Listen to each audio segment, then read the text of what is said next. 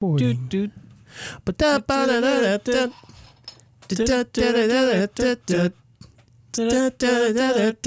Mothman.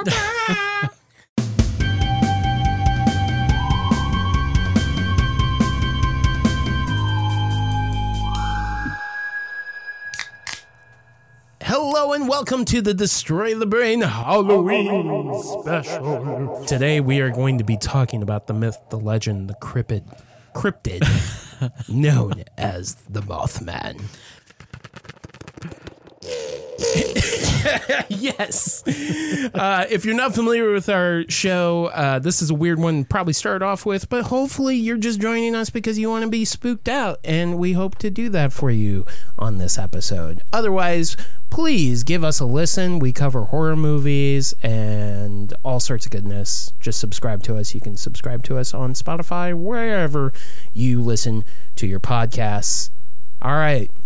We have drinks. We do. So are we going to introduce ourselves? Oh yeah, yeah we should probably yeah, do that. Do that, right? Especially if you've never listened to this. My name is Andy Triefenbach. I am the owner and editor in chief of destroy the brain dot com. Patrick Kortkamp and Niles Maddox. Okay. Now drinks. See, I think we were just too excited to get to drinks.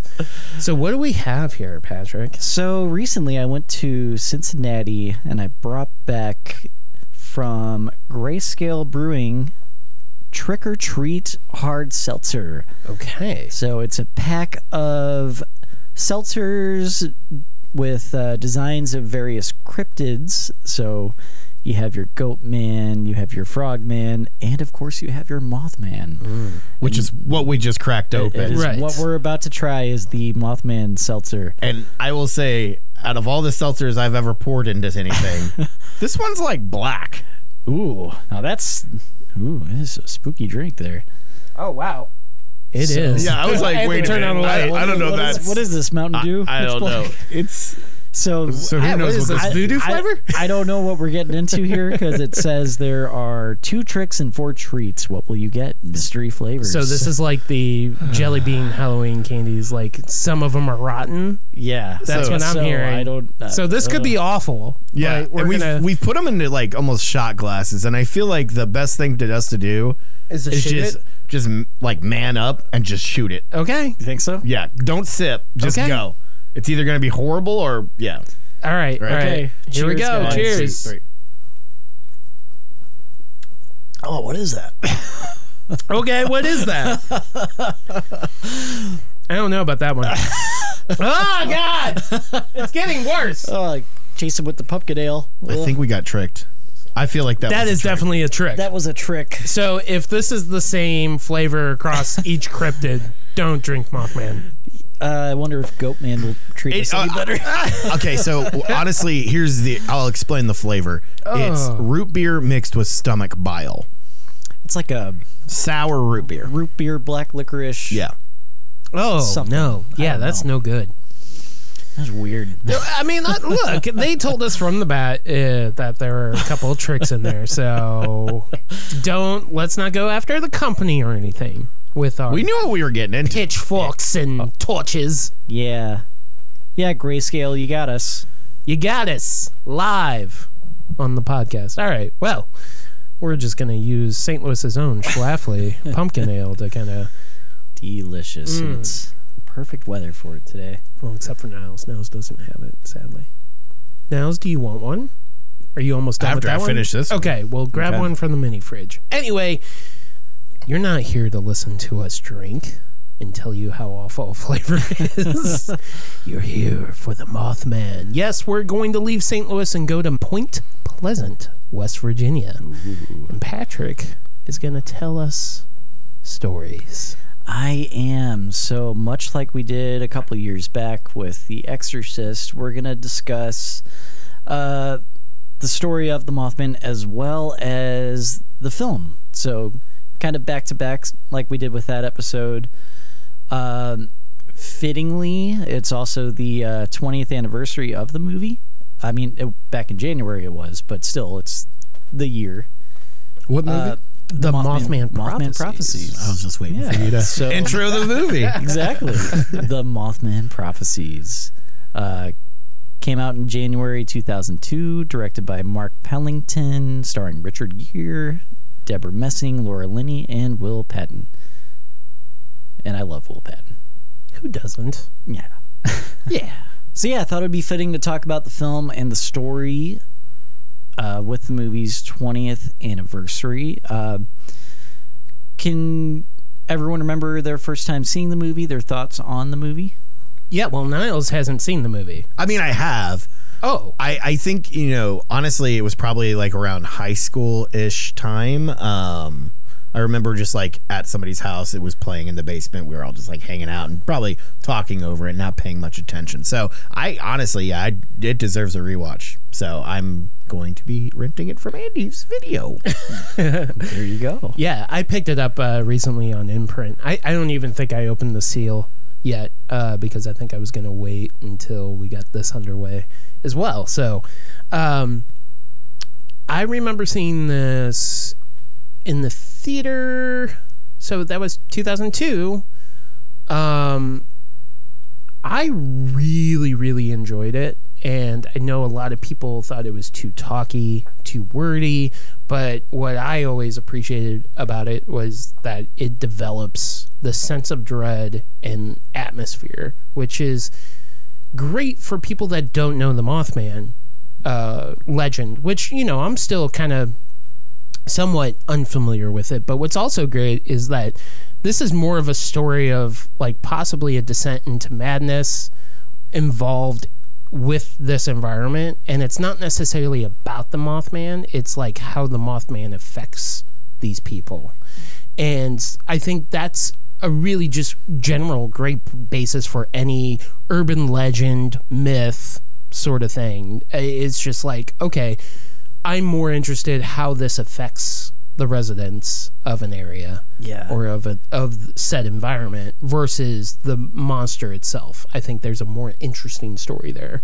I, I agree. I, th- I think also you have that focus on grief and trauma because in the film, Richard Gere's character, uh, he loses his wife, and that, you know, he carries that with him throughout the entire film as, you know, the strange things keep happening, and, you know, he's glimpsing his dead wife, and that guilt is carrying over to him, and, you know, it's, a, I think a big part of the movie is actually just about him letting go of that and yeah, moving on, which is which is interesting because he could have made a move, a film where it's just about, you know, like a monster movie, and but yeah, it was more of a human story about somebody who's learning how to let go and move on with his life. And I think that's always a great thing, just in horror general, right? Is that,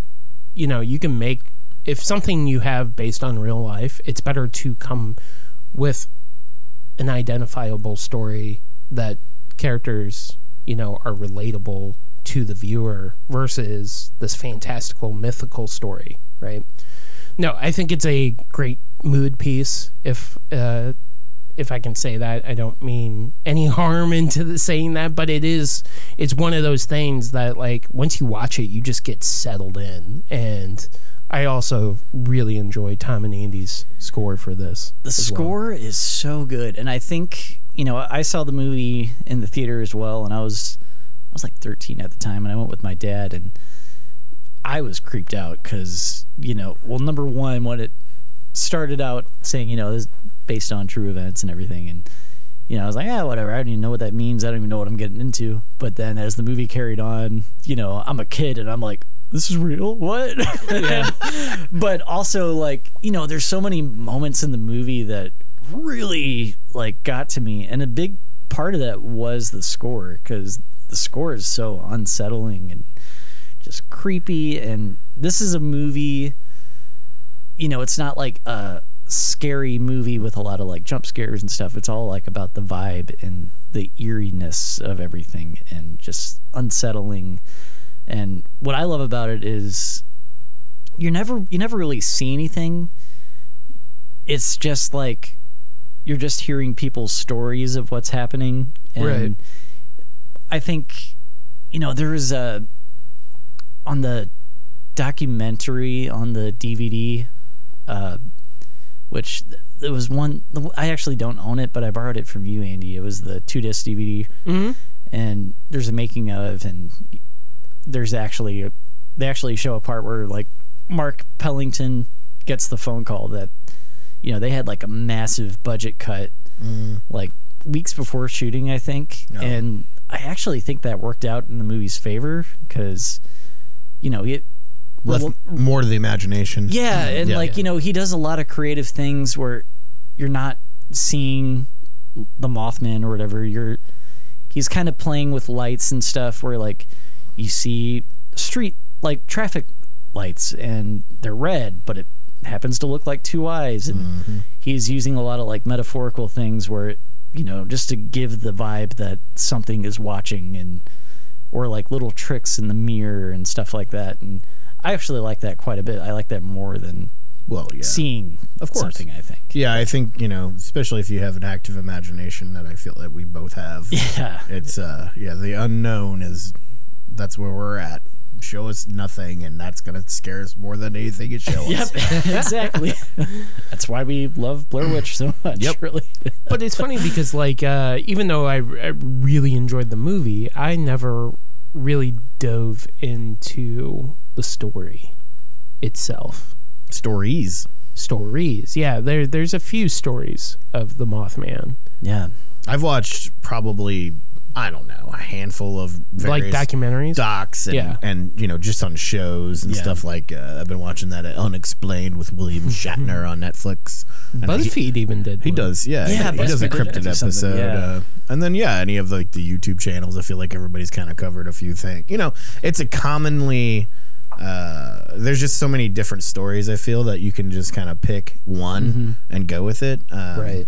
It, you know, almost has that, you know, not to jump out of horror and more into sci-fi, but it almost has like the Area fifty-one kind of vibe. Like, there's just a lot of people know about it. Yeah. And especially in that area, it's well known. Yeah. It's like, oh, yeah, this is the area and this is what's happening. Yeah.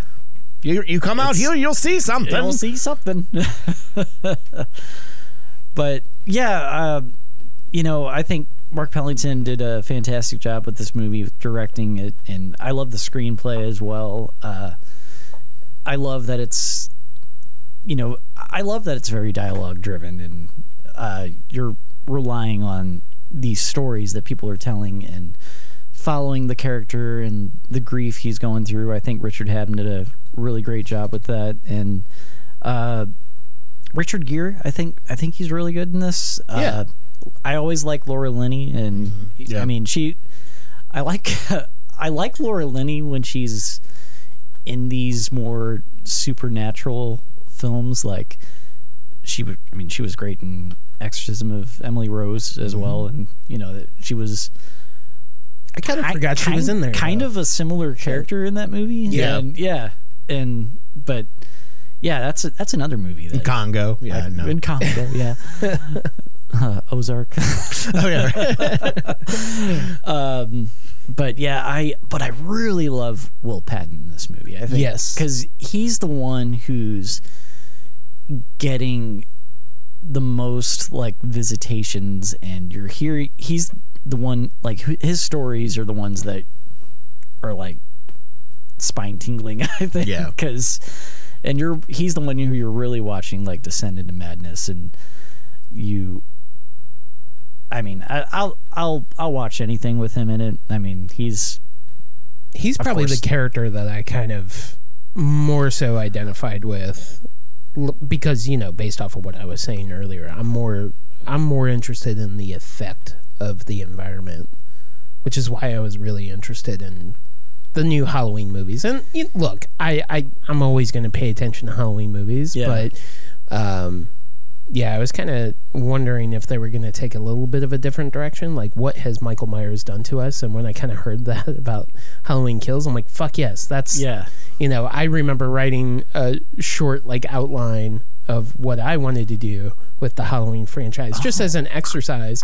I'd like to see that. And, uh, I mean, it's really simple, uh, but yeah, it, I thought maybe they were going to go with my idea for a minute, and they didn't. So I was. Was it happy. Michael in space? Yes, it was Michael in space. They were like, we have to rid Haddonfield of all these troubles. We need to send them to space. The year was twenty-three thirty-eight. It's about time. But yeah, uh, Mothman. All right. Why don't you tell us the stories? All right. So let's get into the true events.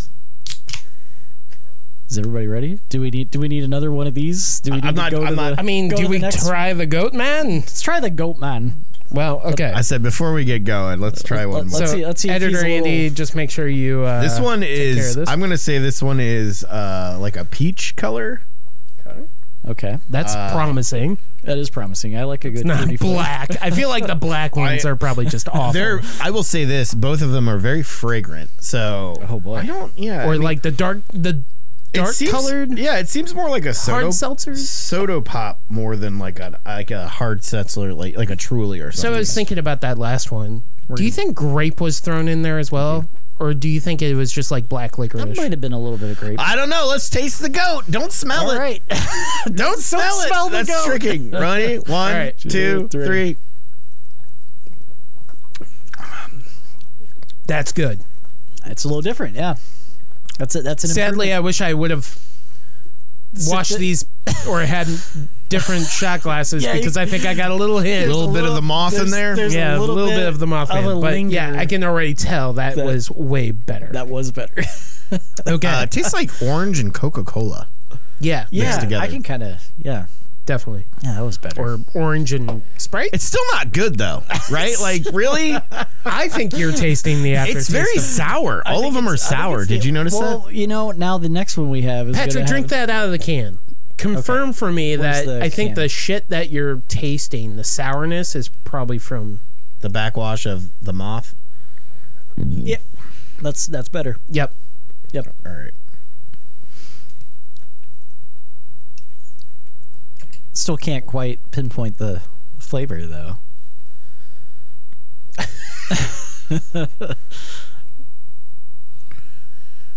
It tastes citrusy, like orange. Yeah, like yeah orange it's like flavor. Orange Sprite. Okay, that's what it yeah. tastes like to me. Yeah, but there right. is something else there. It's like cola almost. It tastes like a. Did cola you give flavor, that can back to Patrick? No. Do you want to drink the whole thing? Well, that one's decent. Well, yeah, I mean, or Andy, if you want it, no, go for it. Okay. I, I, we got, we oh, got more. Boy. I, okay. I, I bought these for today. This is an experiment. All right. All right. Weird. Let's arrive in okay. Point Pleasant, West Virginia. All right. So, the true events. Uh, this is a wild story that covers a huge variety of supernatural phenomena. Couple sees man-sized creature, bird, something, as it says on the Mothman can over there. That was the famous newspaper headline for the Point Pleasant Register on November sixteenth, nineteen sixty-six. So the story begins in Point Pleasant, West Virginia, nineteen sixty-six, small town. At the time, it only had about six thousand people.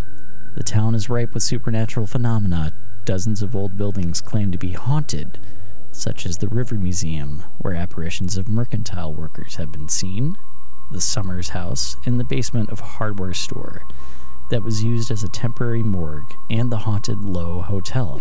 But that only scratches the surface. On a cold fall night on November first, a group of National Guardsmen were stationed at a nearby armory in Clendenin, West Virginia, about eighty miles outside of Point Pleasant. They were reported to have seen what they claimed was a human-sized bird flying over a cemetery. Just a little over a week later, on November twelfth, two grave diggers were preparing a freshly dug grave when they saw two red eyes staring at them. They were terrified when they saw a flying creature rise above them and flew away.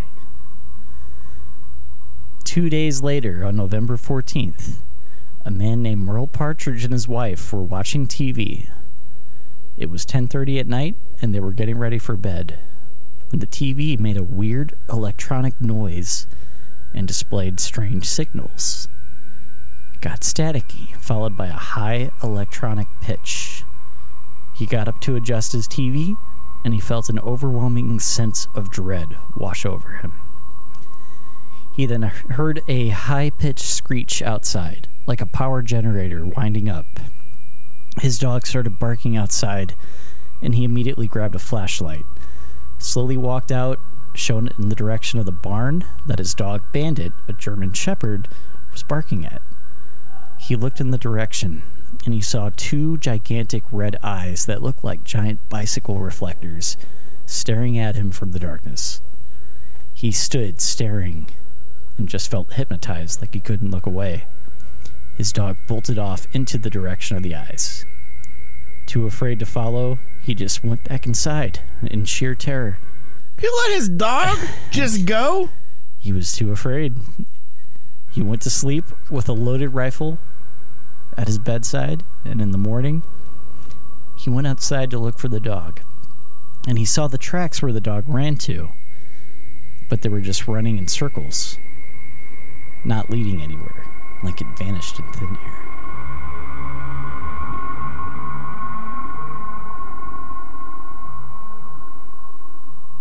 Uh-oh.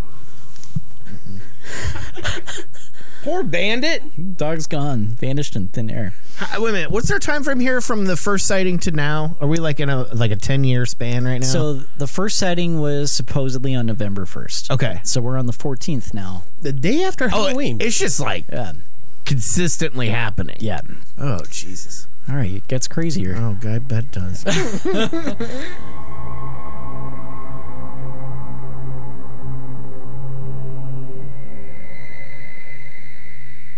The next night, four teenagers were driving out to a spot called the T N T area.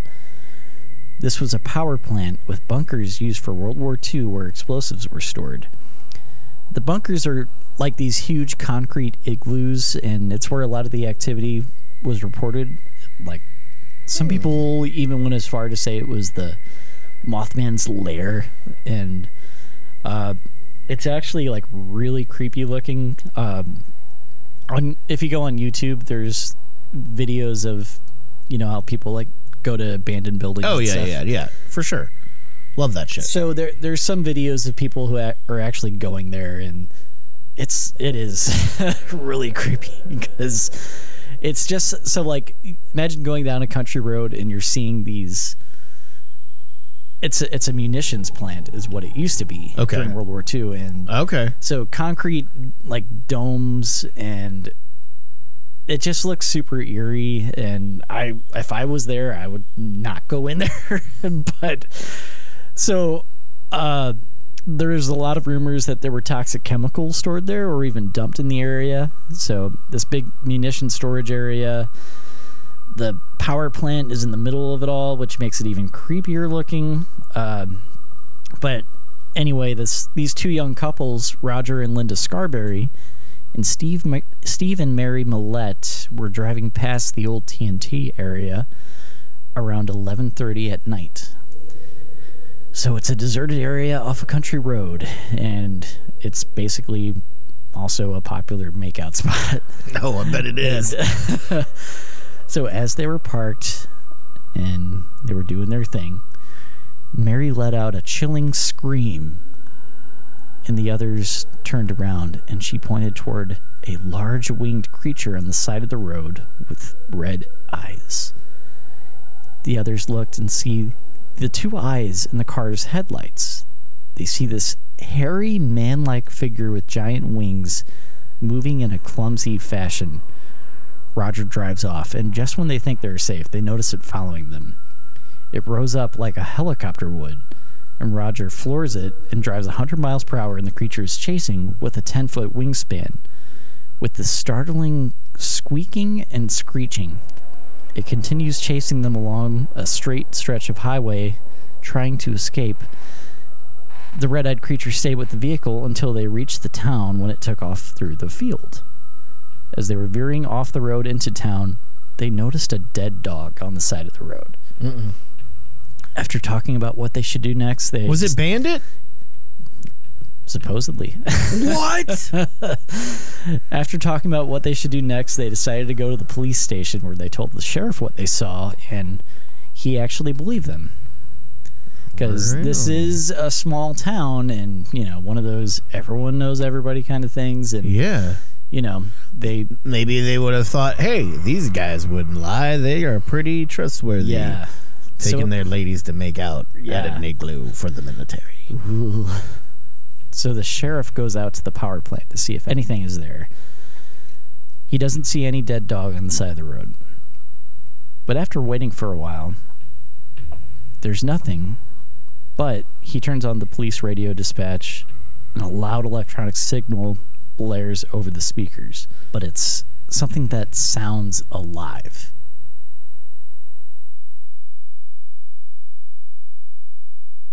The next day, the sheriff held a press conference as an influx in sightings continued. Can you imagine just holding a press conference to address rumors of a creature haunting your town? Now, no, I'm sure this is all a big misunderstanding. It's probably some kid with a kite, and he's got some uh, red bulbs on there. All right. No need to worry. Yeah, I mean, it, technically, you know, you, you think about red lights, you think about, okay, well, brake lights, right? It could be they keep seeing random brake lights from things, but yeah, no, I think it seems like the locations don't make sense for that. Like, yeah. Well, uh, hopefully cars are not in the sky, right? Well, or just like, you know, in the distance, maybe like on like a, a uphill like road or something. Maybe they're like seeing it in the distance. I don't know. I've I'm trying to make sense of this, but oh well, I shouldn't. You're, probably you're, you're not. And now you're on a wild goose chase. So in a small town like this, especially after the press conference, you know, gossip runs rampant. Journalists pick up the story, and it made national headlines, attracting outsiders. Gossip travels in the town, and people gather around in areas where the sightings occurred to get a glimpse at the creature. A local copy editor dubbed the creature Mothman, because this was nineteen sixty-six, and the Adam West Batman T V series was very popular at the oh, time. So interesting. So, wait, yeah. You're saying we should say Mothman. Da, da, da, da, da, da, da, da.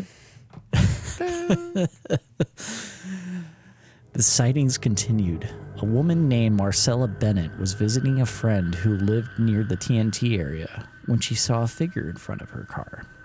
It slowly stood up and stared at her before flying away. A seventeen-year-old driving on the Ohio-West Virginia border sees it before the creature chases his car for a mile. Two firemen also see the creature in the T N T area. The electronic interferences continue. Weird phone calls with garbled noise, T Vs with strange signals and radio interference, and one man even sees the Mothman on his front lawn before it rises straight up from the ground, again, hovering like a helicopter, never flapping its wings. So it just rises up and no, flies away. No, that's terrifying. No. One night, a young woman heard a knock at her door. She opened it and was terrorized as she saw the figure at her doorstep. Over six feet tall and dressed entirely in black. May I use your phone? She closed the door and grabbed her husband. He was also scared, telling him, "We don't have a phone." The young couple told their friends about what they saw. Who was this strange visitor? That visitor was actually John Keel, an author who had been investigating paranormal phenomena at the time. Uh, he was who Richard Gere's character was based on in the movie. And there's a similar thing that happens in the movie where he's stranded on the side of the road when he first arrives in the town and... yeah. He's asking to use someone's phone, but of course, the difference in the movie is he winds up there by accident. But interestingly, John Keel's presence in the town would be foreshadowing in that mysterious men would show up and attempt to silence witnesses. Men in black. That's right. There's even a story that's that didn't take place exactly in Point Pleasant, but somewhere outside of where uh, um, there was a man who was driving down the country road late at night, and he saw a craft floating in the sky. Mm-hmm. And it slowed down in front of his vehicle, and a man walked out. Mm-mm. And he started speaking to him telepathically. And he introduced himself as Indrid Cold.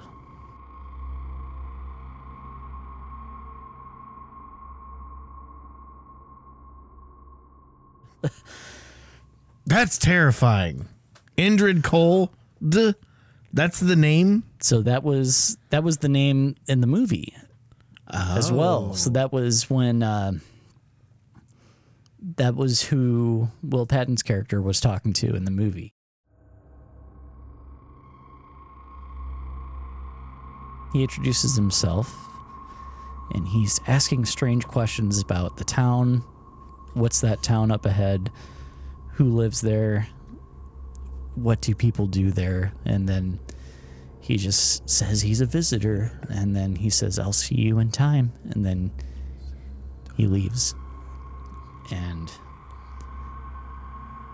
you don't really hear much else about this character, I guess, so, throughout I mean, the rest uh, of the story, but it's like a... It's are we a, supposed to assume this is like an an, an, an alien?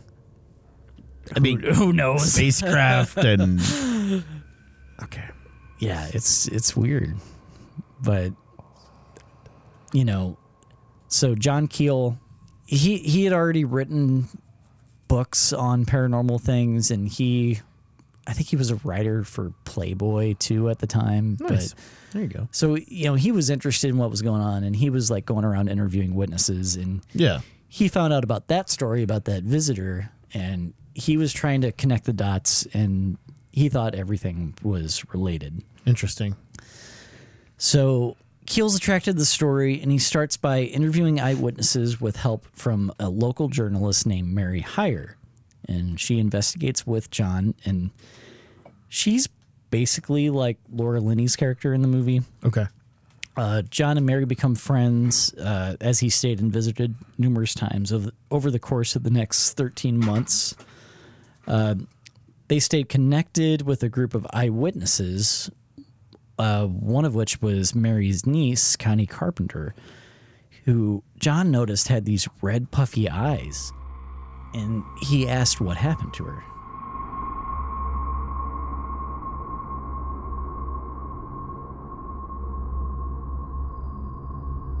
Connie explained that on November twenty-seventh, she was driving about ten miles outside of the T N T area, again, near a golf course out that way.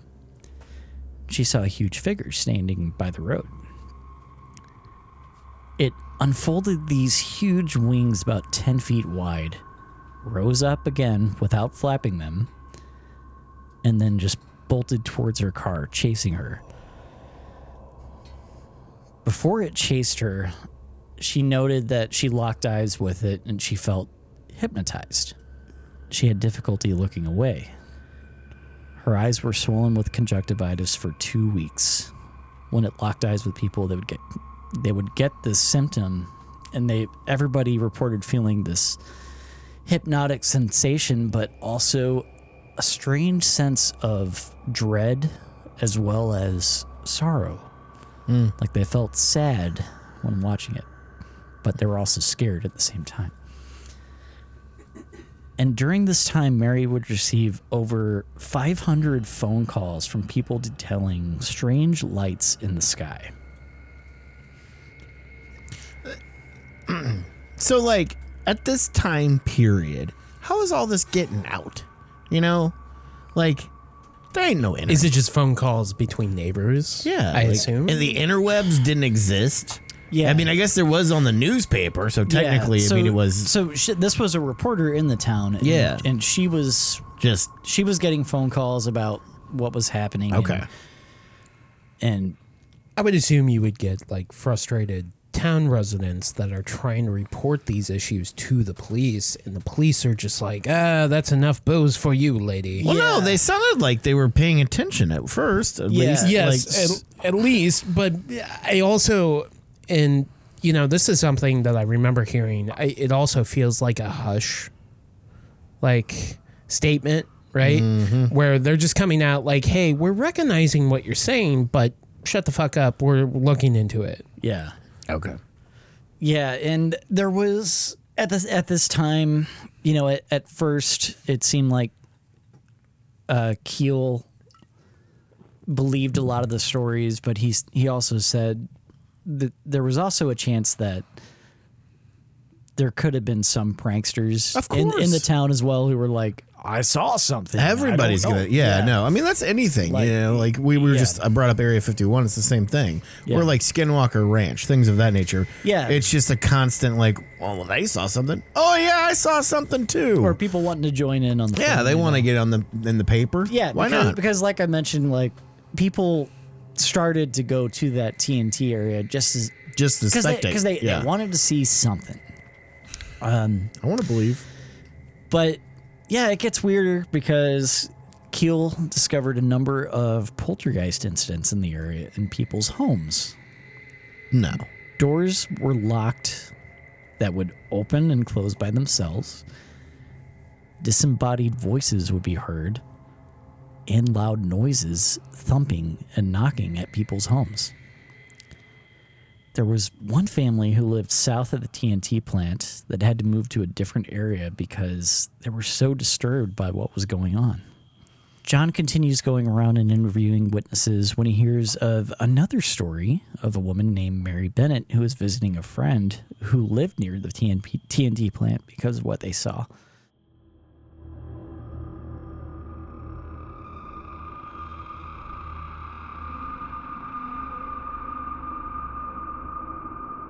On November sixteenth, the family of Ralph Thomas saw a funny red light in the sky hovering around the T N T area, one of the very few homes in the area, because it is a pretty secluded yeah. road where that is. So Mary Bennett, she was a friend of the family. Uh, they apparently called her, and she went over to the house to see what it was, because they wanted, you know, there's something going on here. We need somebody else to... You got to see this, basically. And she said it seemed as though this creature had been lying down, and she was talking about something she saw on the road as she was driving, and she slowed down, feeling that hypnotic sensation again. She recalled it slowly rose from the ground, a big gray thing, bigger than a man with terrible glowing eyes. She drove and parked at the house, and it followed her. It eventually got in front of her and slowly stood up and loomed over the car's hood with its red eyes. She was so terrified that she dropped her baby. Oh my God. Jesus. The, yeah. The, the baby was fine, but she was absolutely horrified. The family rushed them to the house, and she got inside. They locked the doors, and they could hear the sound of something getting closer to the house. Footsteps walking onto the porch. It made its way to the porch, and it peeked inside the windows. They could see the red eyes through their windows. And she said it made a sound like a woman screaming. The police were called, but by the time they showed up, it was gone. At this time, people would also see red lights in the sky. Some eyewitnesses even saw flying discs near the Ohio River.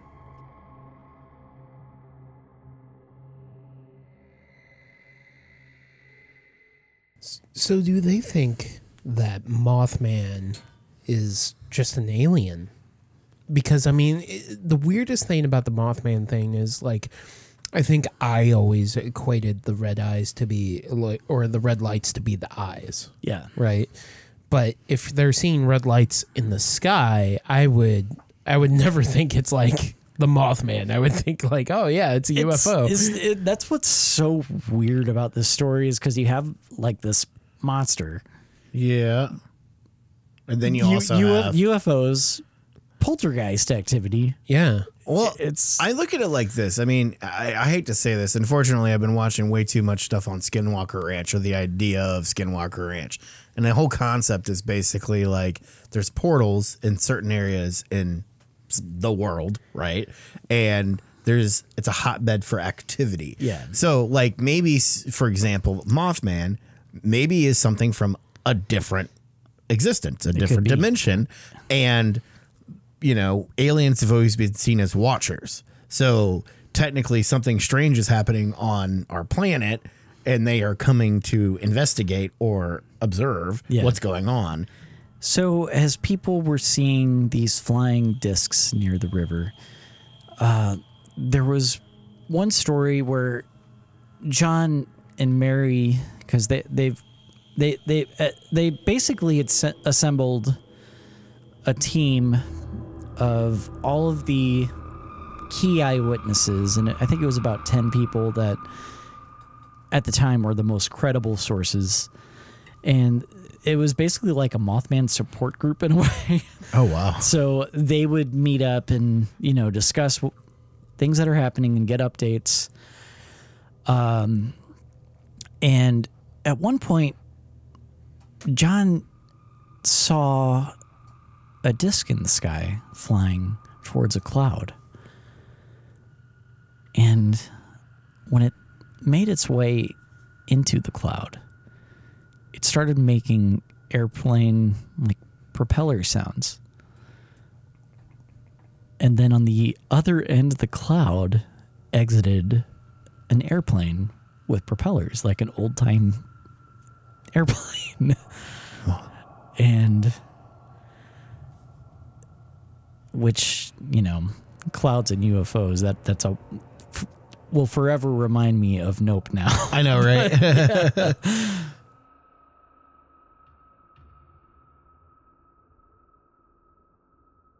During this time, things did get a little weirder. There was one family who had witnessed the Mothman, and they had a knock at the door, and there was a strange man dressed in black, and he was very short. He came in with a notebook and just had some questions for them, and then he asked for some water, and he started sweating profusely, and he took a pill, and then he left.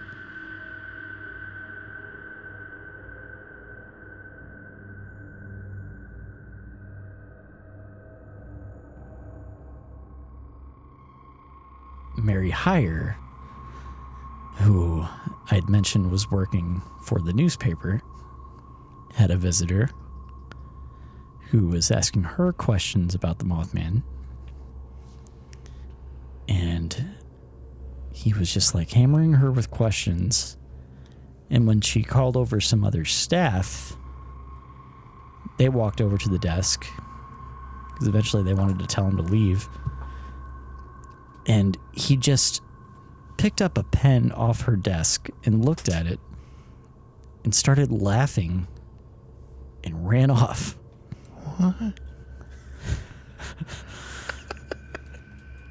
Yeah. Well, now, you okay? Yeah, I'm fine. Don't worry about me.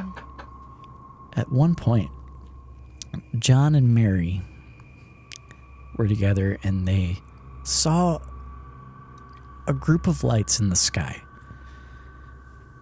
They decided to try to communicate with it, with the largest light that was there.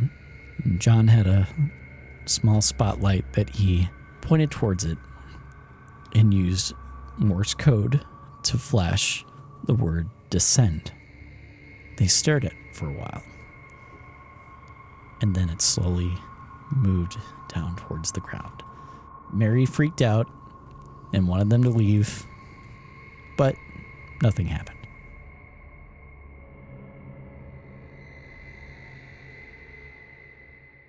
Days later, Keel and the other eyewitnesses, their their group of contactees, decided to go to the T N T site and investigate for themselves.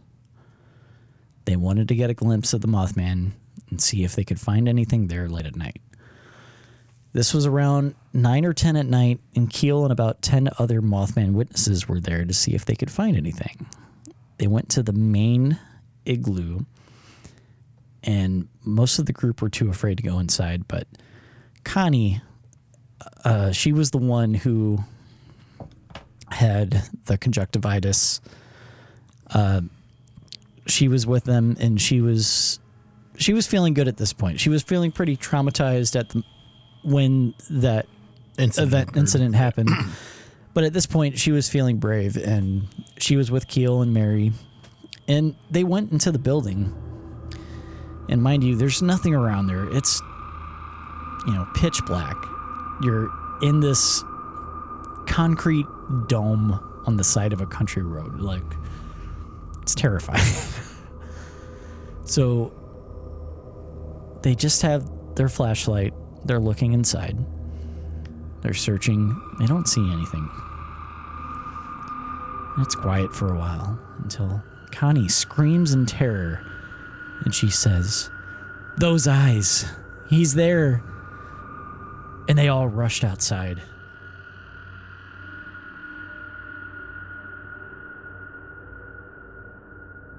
John decided to go back into the building. He went where the direction that she had seen the red eyes, but he didn't see anything. Then they heard a loud metallic crash onto the ground. John went outside to see what it was, and the rest of the group asked him, "We thought you left. We saw a tall man running into the woods." Um. And he said, "No, I was I was in the I was in the dome." So they started panicking, and they they had the sensation like the air was changing. Like they couldn't breathe, and this just overwhelming sense of fear and dread came over them. They decided to go back into town. But Keel decided he wanted to go back to the T N T area by himself. So he goes back around midnight. He's driving down the road, and he's feeling fine. But then he's overcome with this sense of fear that just washes over him. And it only lasts for a small patch of road near the T N T plant, which is where everybody else felt terrified. Yeah. Mm-hmm. He decides to go back to that spot. So he turns around and slowly drives back. And he feels the hairs on the back of his neck and back just rise up, but only in this area. Huh. He pulled over, got out. The night is quiet. There's no bugs or anything. It's just silent. And he slowly walks back towards the car, and he feels this feeling again. And he's too scared to walk back to his car. It's just this feeling that just takes him and scared out of his mind. He's looking at his car, and eventually he musters the courage to walk towards the car. Feeling that sense of dread, he makes it inside, drives out of that area, and then he feels fine again. And this was dubbed the Zone of Fear, or the Fear Zone is what he called it. Oh, wow. And it's funny because I was watching the movie last night, yeah. and... I didn't pick up on this before, but uh, when Richard Gere's character first arrives in the town, mm-hmm. and, you know, his car breaks down, and he's walking down the road, and he stops, and, you know, he just looks really terrified, and he's like, it shows that close-up of his foot just stepping into this spot. Like he knows something's not quite right mm-hmm. with where he is. Mm-hmm. And I, yeah, I'd never picked up on that before. So I thought that was, that was pretty cool. So he theorized that this was some sort of ultrasonic area where maybe something was being projected there to give people this oh. feeling. Hmm. And there's some theories of, you know, I think there's actually some incidents where you can, where sound can actually make you afraid. Like, sure. Oh yeah. I, I've, I've heard about this. There's frequencies yeah. and the, the, what, what do they call that? Like the fear frequency or something like that. It's like, um, a, it's like a low frequency that yeah. like can't be really heard, but it's felt, and it, it can affect electronics. It can affect. Yeah. Yeah. No. So, so he thought it was that. Um, so then he'd heard some other strange stories. Um, He didn't quite believe everything he heard, but some of them were just too weird. and huh. yeah. So there were there was one uh, um, he had heard from somebody that there was a truck like for a blood drive, mm. and it you know had bags of blood, and they were they were driving through the area when a U F O oh boy flew over it mm-hmm. and was chasing it. Yep. And these metal claws came over it and oh, tried to which yeah sounds like Mars Attacks or something. Right, right. Which so he didn't quite believe that one, but I thought it'd be kind of funny to mention.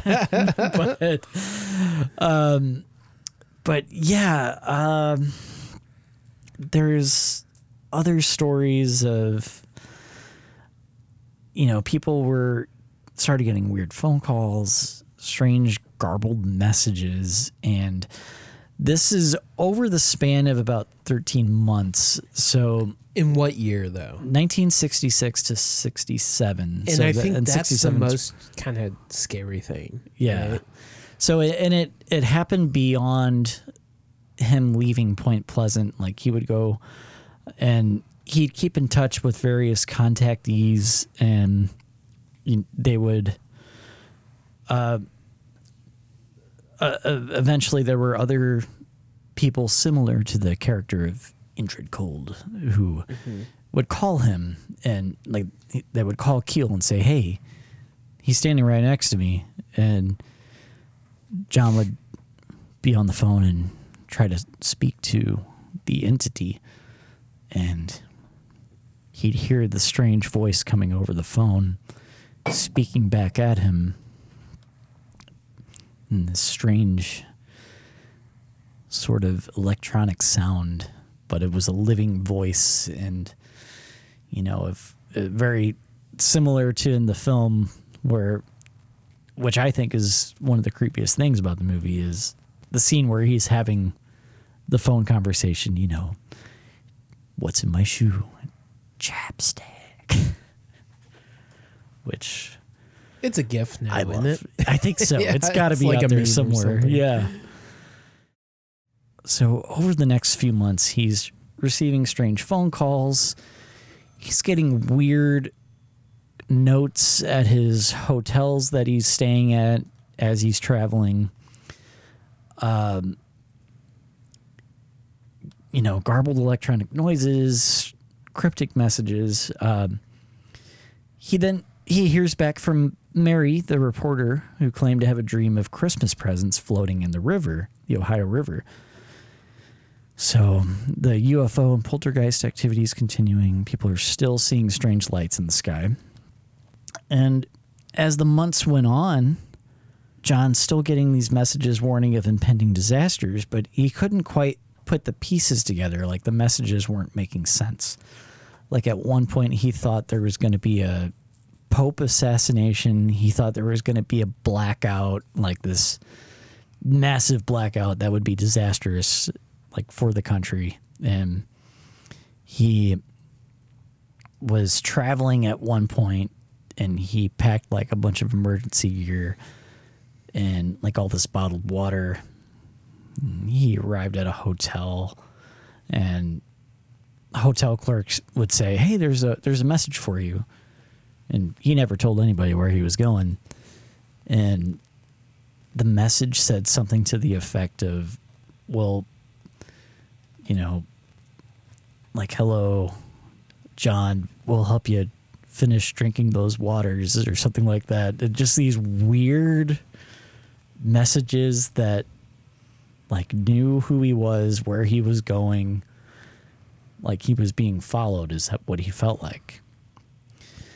So he knew he had a feeling there was something about to happen, but he just, everything was just like missing, or he just couldn't quite put it together. Well, this all culminated on December fifteenth, nineteen sixty-seven. During rush hour traffic, Point Pleasant's Silver Bridge, connecting between the town of Gallipolis, Ohio, over the Ohio River, to, to Point Pleasant, began to shake as a multitude of cars traveled across, many of which were Christmas shoppers. The bridge began to collapse due to the corrosion of a single eye bar, sending thirty-one vehicles into the water, plunging sixty-four people in and killing forty-six. It all happened in the span of about sixty seconds. It was the deadliest bridge disaster in U S history. Wow. The disaster was devastating to the small community. People forgot about the strange occurrences. Incidentally, after the collapse of the bridge, Mothman was never seen again. Everything stopped. It just ends there. In more recent years, uh, especially since the film came out in two thousand two, the town's become kind of a tourist destination for paranormal enthusiasts, and they have an annual Mothman, Mothman Festival. Festival. Mothman Fuck Festival, yes. Yeah. There's a Mothman statue in the town square. There's restaurants and diners where you can buy Mothman pancakes, Mothman pizza. There's a museum with the actual newspaper articles, trinkets, souvenirs, and they have props from the movie there. So, yeah, it's maybe we're worked out in the town's favor in a way. In the long run, In the I long guess. run. But they had this crazy disaster too, though, which, you know, I think to the to this day, you know, I've read up, you know, I've watched a couple documentaries where there's still people who are, you know, yeah, yeah, you know, we still hear the stories. There's still people alive who saw it when it happened, and we're here for the strange occurrences.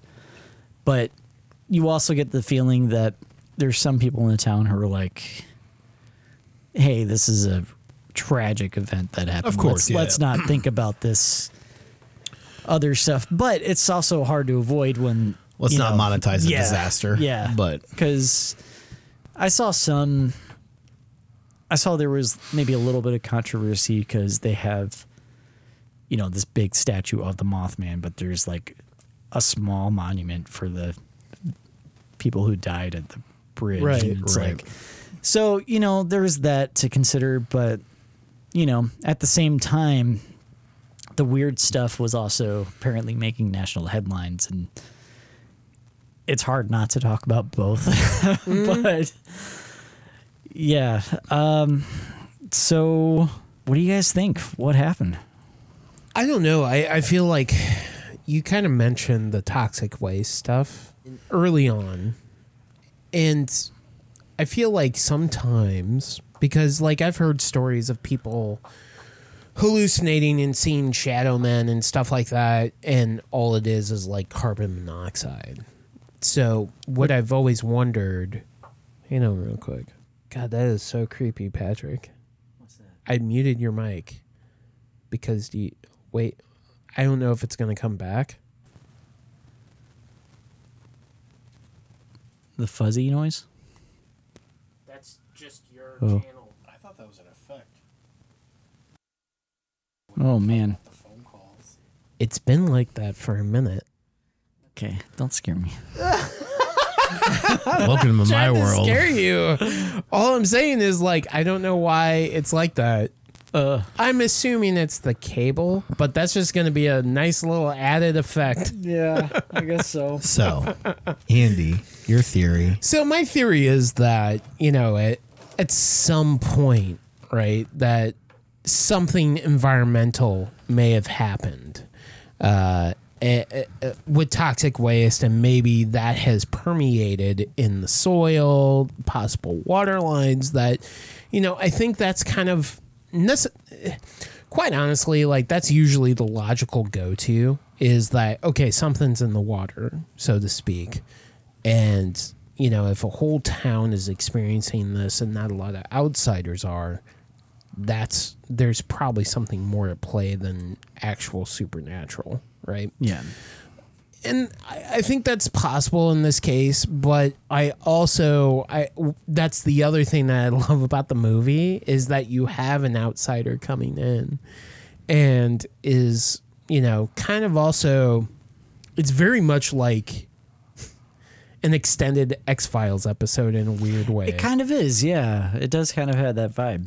But it it's a skeptic coming in and like just trying to do an investigation, and maybe, you know, again, being the skeptic, if he's a skeptical reporter, then cool, okay, so he's going to try to make everything logical. And, you know, with me saying that it's probably an environmental issue that is plaguing the town, where it gets weird is obviously the bridge incident. That I don't, I mean, you can't you can't blame that on environmental things. So the fact that that happened, it could have been a weird coincidence, but the thing is is like all these events and sightings and paranoia and like mysterious myth building of this leads up to that point. Yeah. And that there were some, you know, investigations into the bridge, and the bridge was pretty, I think it was built in like nineteen twenty-two or something like that. But, yeah, so you're talking about a forty-year-old bridge. People, the people who actually had investigated the bridge said this this bridge was built to fail. Yeah. Mm-hmm. And it was, you know, it, apparently it, it wasn't quite up to standard, uh, you know, especially... It wasn't if, up if, to the modern times. Yeah, yeah. And if you want to if you want to play...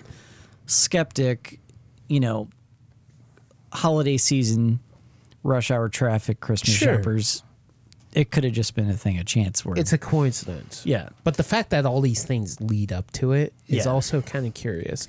And, you know, you could not even believe in the cryptid, cryptid thing of actual Mothman. You could just think, oh, well, this is like...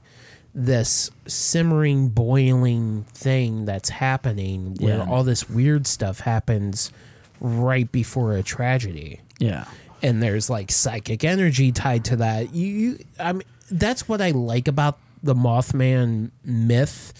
And again, I don't know all the stuff, you know, like I knew, I know more now after the stories that you told, but it's always interesting to me, especially with this this thing with Mothman, is because like you can equate it to multiple things if you really think about it. It yeah. could be like this rumbling of stability leading up to this tragic event.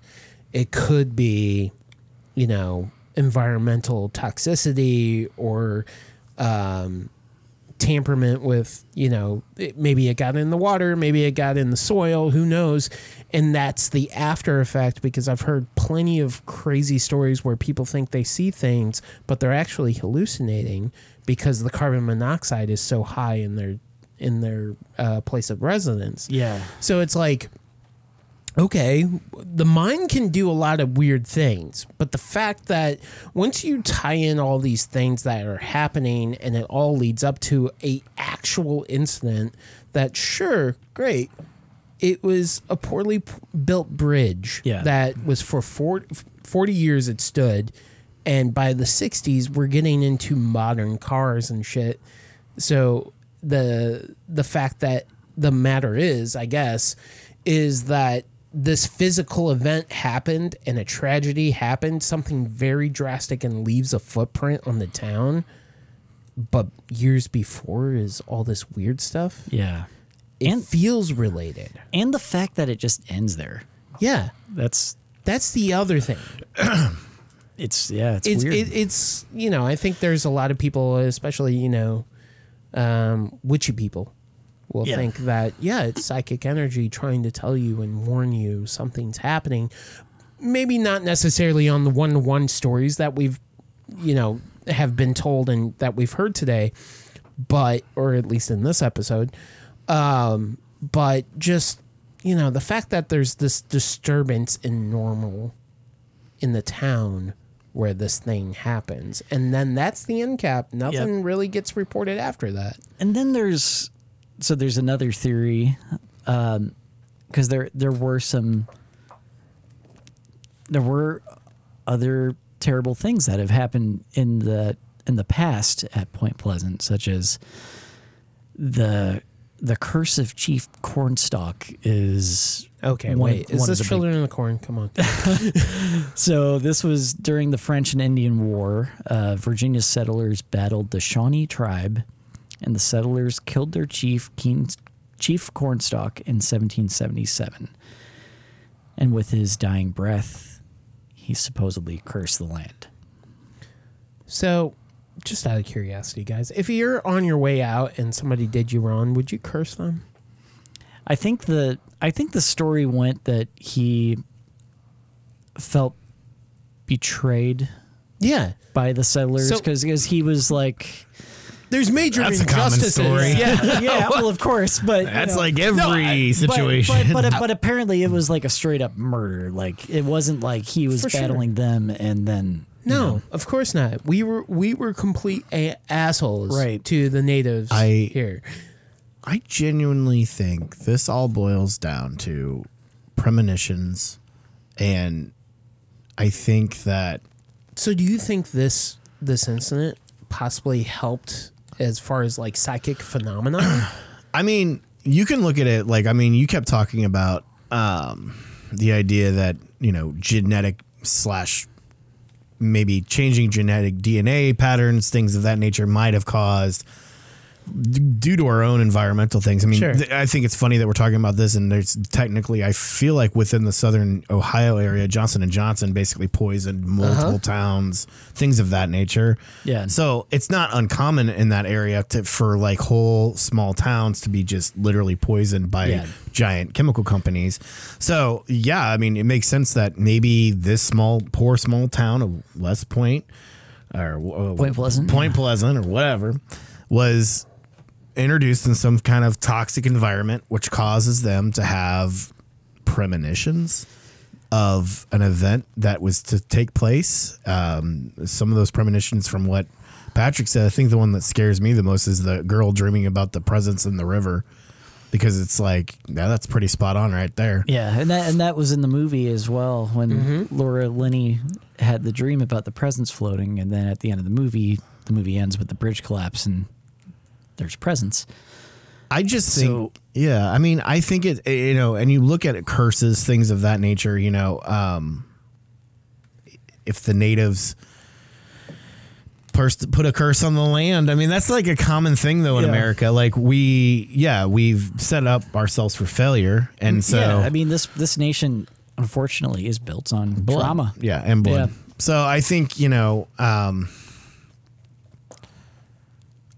the spectacle of it all, of the ending of uh, a bridge collapsing, killing multiple residents, and then that's the end of the story.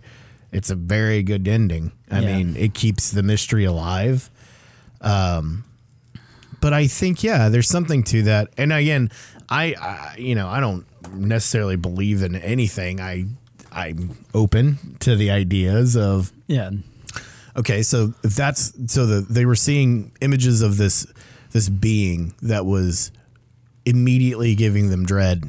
Like, what is that dread? In, but there, in, were, but there was also some people who said they felt sadness when they looked at it. So that that's where the other it's theory, like is that is the intention of that to say go away or, or like leave? Well, that that's where I think that's where the Mothman Prophecies title yeah. comes from. Is that people could have seen it as a warning that yeah. something is about to happen. Yeah. Right. And, but also like another interesting thing as far as like the toxic chemicals is concerned is there were some people who theorized that, well, the, the Mothman fit the description also of a sandhill crane, which is a large American crane. So this bird that's almost as tall as a man, seven foot wingspan, and it has these red circles around its eyes. This guy? But the only thing is, it's not native to West Virginia, although some of them have been seen in West Virginia. So, I mean, it has red around its eyes. Yeah, but could you, could you, do you think if you saw that thing at night, you would be freaked out? I just. I think it really. Ha- I don't know. I don't think that's what they're talking about. Okay, because yeah, because that's a skinny, bony so, bird. So I forgot to mention the the woman who saw it near the golf course. That incident was in broad daylight. So I, I think it'd be easy to mistake if there was a bird or something else. I don't know. But but the other thing is. People theorize if this was a, just a sandhill crane and it was always spotted by the T N T area where there's all these toxic chemicals, could a bird have been mutated by them? I mean, it would take... I I don't think... No. I don't think... It would take... The secret of the ooze. Yeah, it would take a long time for something. It would be like... You know, gener- it, like it, it would be embedded in their D N A. So, yeah. like, it would be like one got infected, gave birth to, yeah. you know, it would take time to do yeah. that. So, I don't know. I, I genuinely think my idea of it is, is that there was something going on that gave premonition to the people. Something bad happened, and then it went away. So, now, I think the interesting thing is how many things got involved to witness all of this stuff. Like, yeah. So how do you? So there's another theory, and okay. I, but I want to hear your thoughts first. How do you tie in the Men in Black who are coming? Yeah, to no, that's what people? That's what I think's interesting is like there's so many things that we consider as oh these people are hiding stuff. You know, like the Men in Black scenario. It's those people know something we don't, and they're coming in and they know something, but they just want to see what's actually. They're just coming to make sure that it doesn't get widespread. This yeah. can stay to this area. Like that's their idea is protect yeah. whatever entity, the government, whatever. So this was another interesting theory I'd read was that somebody saw a weird bird. Let's say that was the first major sighting. The The four couples, that's generally considered the the, the first big event that happened. Um, so what if they saw that press conference happened, and some people have theori- theorized that government or military took advantage of that situation and used that as an opportunity to let's remove what we have from this munitions plant and oh. try to scare people from not paying attention to it and distract the Scooby-Doo and distract the Scooby-Doo effect. And let, yeah. And they're like, let's, Basically. let's play this up. So people aren't paying attention paying to what's attention actually and, going and on. Let's distract them by, you know, pretending to silence witnesses and things like that, which I think that's an interesting Are thing. You suggesting that these, these buildings or structures within the area that were owned by the military were being used to investigate U F O phenomenon, and they used the Mothman as a distraction so they could get all that stuff out of there? I'm theorizing that the... So, I, I, here's the thing. I do, as much as it creeps me out, it is important to have some skepticism, skepticism with it. Oh, of course. And my theory, not saying I one hundred percent believe it, is what if they played up the U F O stuff? Yeah. Like, let's let's put some stuff in the sky and then yeah. freak everybody out so they're distracted and what we can export stuff from this area and finally get this cleaned up. So that way there's no controversy about it was we're, our we're, doing. We're dumping stuff Ooh, where things shouldn't yeah. be dumped. So that's another popular theory. But there's also the theory of one person saw something scary, or four, two couples saw something scary, and they reported it in mass hysteria. Yeah. Everybody else thinks they're seeing something. Of course. But, you know, or was it a prank? But then again, would some kid have a jetpack and be flying around a town with a huge wings? How, I don't know how that nineteen sixty-six technology would work. But. I mean, technically, all you did was see it rise from the ground. So could you have some form of inflatable weather balloon type thing with a dark winged costume on it with some red lights on the front of it and let it rise to the sky? But it also chased someone's car. I don't know. Maybe it was on the back of a car and they were like pulling it. one hundred miles an hour, though. Cars can go sometimes. I don't. I'm genuinely just like, could you make this thing nowadays? Absolutely. Back then, I don't know. But, you know, it's all, you know, now we're playing the telephone game. Yeah. And, then, and you know, it's it. That's where the story gets so tough to quite pin down, because the book is actually very scary, because it's just like really creepy, because it's it's not linear like a story would be. Like, it's not like, you know, the movie came out, here's the book of the movie. Like, it's generally him in the town and eyewitness accounts that he's writing down, and but it goes beyond that, and it goes into like his theories and stuff. But he puts so much in it that, you know, doesn't quite fit. And, you know, I mean, no disrespect to him, but a lot of people have pointed out that, you know, the guy was, you know, he was an author. He was, he wrote for Playboy. He, he very well could have been in, entertainer who was kind of spinning myths, and I mean that's his appar- job. Yeah, I mean, it was and a, a, his appar- career is based on selling a book. Yeah, and uh, and apparently, like, you know, he he did say at one point that he considered it a myth, uh, like it's basically modern folklore. Yeah, if you will. Yeah, yeah. But at the same time, people said he took it seriously, so. I don't know. It's, it's it's hard to tell, really. The value of this whole story is the mystique. And the yeah. whole, I mean, the reason we're talking about this is the idea that we don't know. Yeah. If we knew, if we, if we saw what was behind the curtain, it wouldn't be that interesting, probably. Probably, because, so. you know, what makes it interesting is it's a time period where it would be incredibly difficult to fake stuff, and... But people also believed a lot of strange things back then. Yeah. Well, when, when did Roswell happen? Was that the sixties? It's like late fifties. Yeah, okay. Late fifties. Okay. I just think, you know, yeah, communication was different back then, and how stories got, and sensationalism was probably crazy. Yeah. Um, but, I mean, I don't know. I think the scariest thing to me is the idea that things beyond our control or things that we don't understand could come to us and show us a, an impending doom, and we don't know how to understand it. And so yeah. that event still happens, and it still, it doesn't yeah. help us. It wasn't beneficial that these things happened.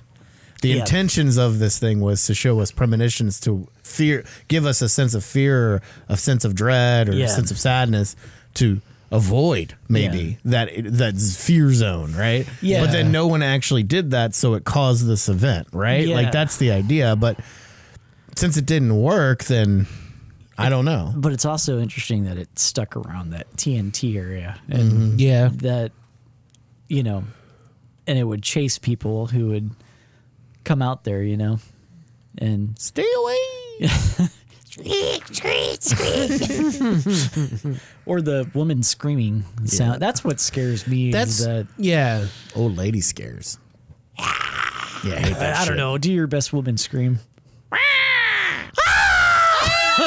That's way better. No, you sound like a witch. Can now. You imagine something chasing you through the sky? And- no. Yeah. I'll just fall down, pretend I'm dead. No, no, thank you. Yeah. Okay. Well, something I'm like that. Freaked out. I just assume it would be raspy.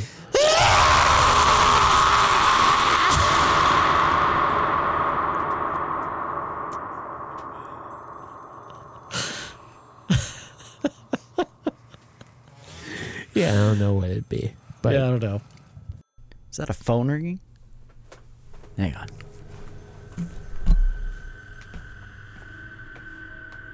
Hello?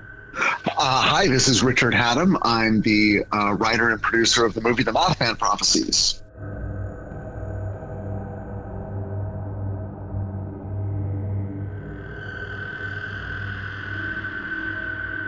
Both of us kind of really got into Mothman because of the movie. Yeah, and I... We, we thought it would be appropriate to have you on just because uh, I know the movie had its twentieth anniversary uh, back in January. Is that right? Uh, yeah, yeah, yeah, yeah. Yeah, and uh, it it was...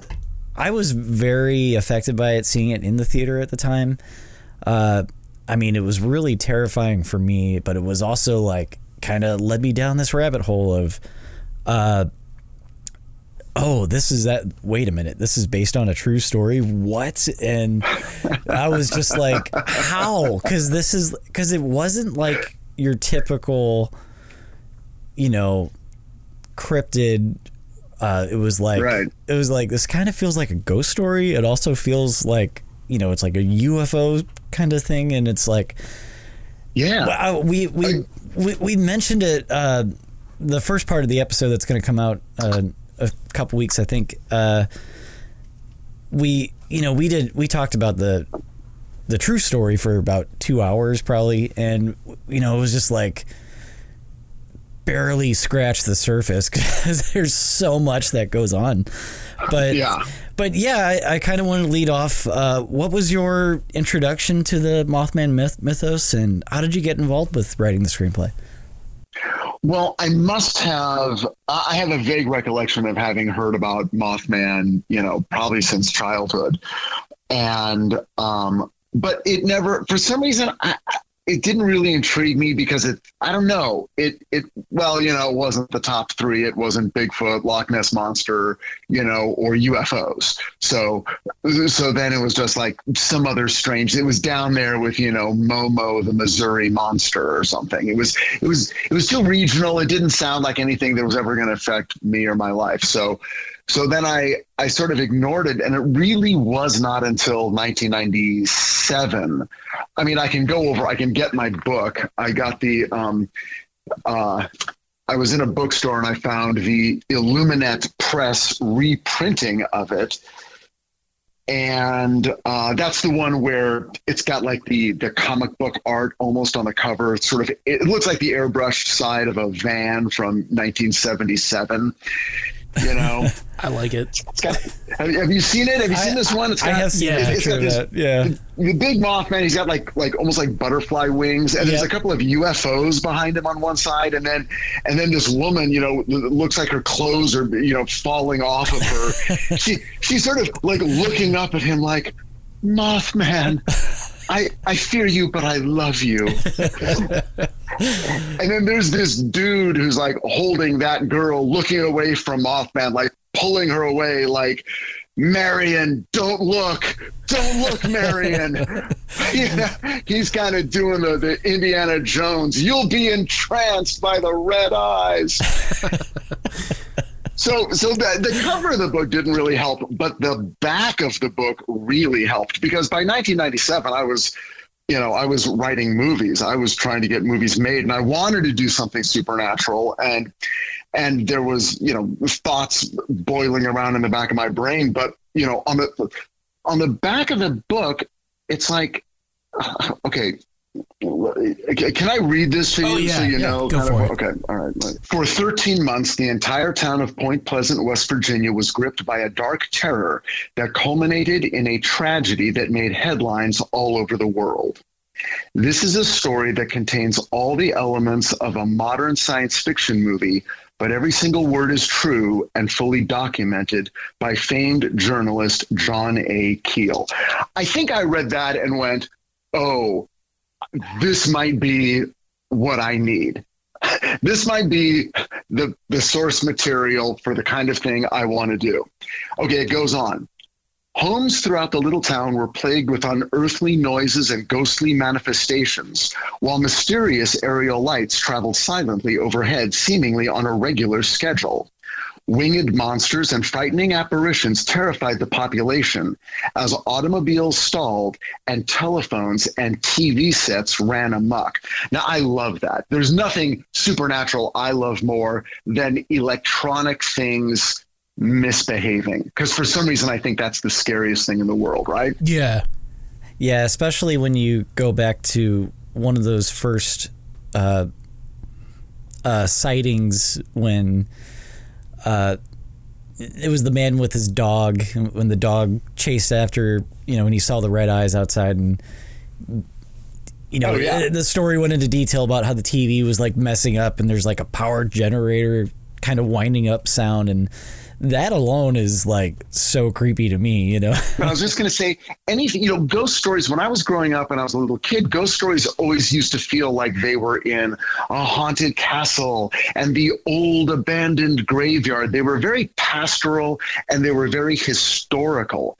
And, and so you can sort of draw a line from like the T V show Kolchak the Night Stalker, where suddenly monsters and, and supernatural things were like in a very modern city with cars and buildings and high rises. And it's like, oh, that's where I live, you know?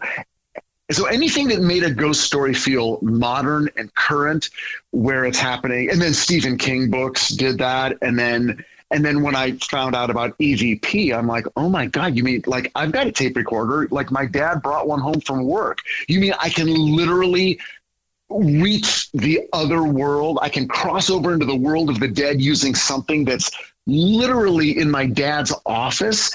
That doesn't seem right. I, I, I thought I had to like fly to Transylvania. So suddenly, you know what I mean? It's like suddenly ghosts were right here, right in in the middle of my life. And then that's that's when I became very compelled. But anyway, let me just finish reading this to you, just this one, this final paragraph. Sure. So it says, John Keel, world traveler and noted Fortean investigator, spent a year in Point Pleasant where he saw and experienced many of the strange manifestations personally. This is the full story exactly as it happened. The Mothman Prophecies has been translated and published in fourteen languages and is regarded as a major classic in the annals of modern parapsychology.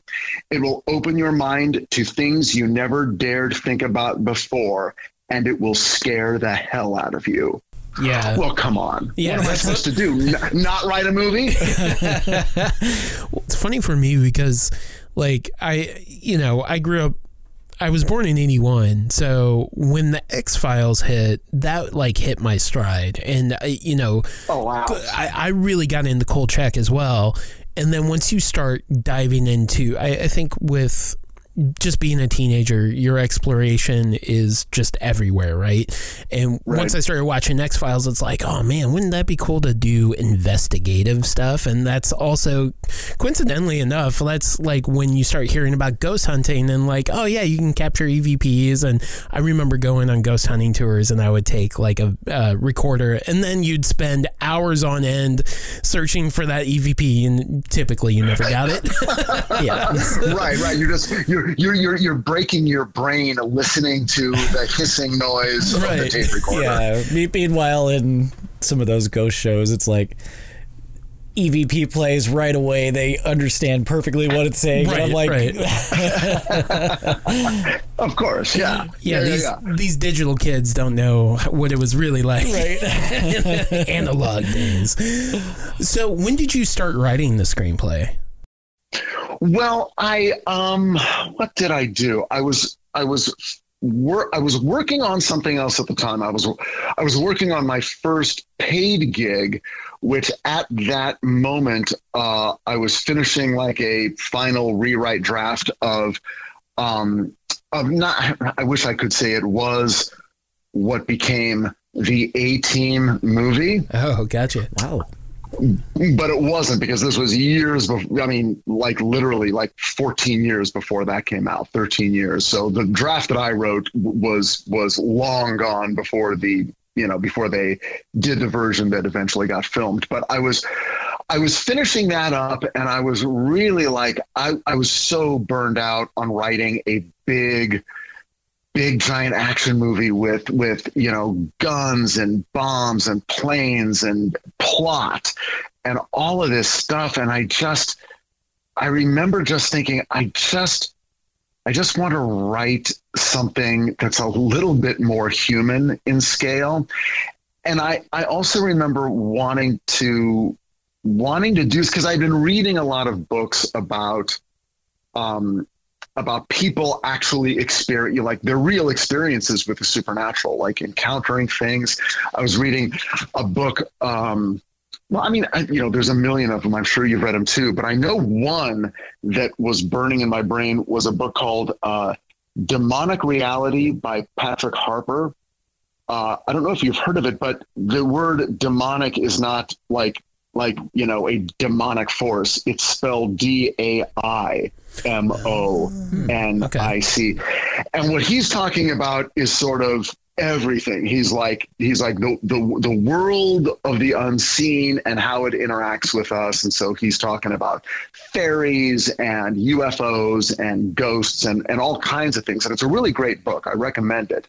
But, um, but it, it was just constantly, you know, so, sort of reminding me that the people who have strange encounters, you know, those encounters typically don't get explained. Like, I, I'm like, I don't want to write a movie where it, it can only be mysterious for the first half, and then Harrison Ford has to figure it out, and then it just all comes down to, you know, having a very movie style confrontation with a supernatural force, because it's, it's always the first half of those movies that I really like, where everything is still mysterious and nothing makes sense. And it's scary, right? It's, it's less interesting when it has to become a very traditional narrative, and you have to bring the ghosts out of the shadows and give them form and function and reason. And then, oh, it turns out it's the, it's the lady who died here, or the little boy. And now we're going to, we're going to see them, and we're going to talk to them, and we're going to help them, and we're going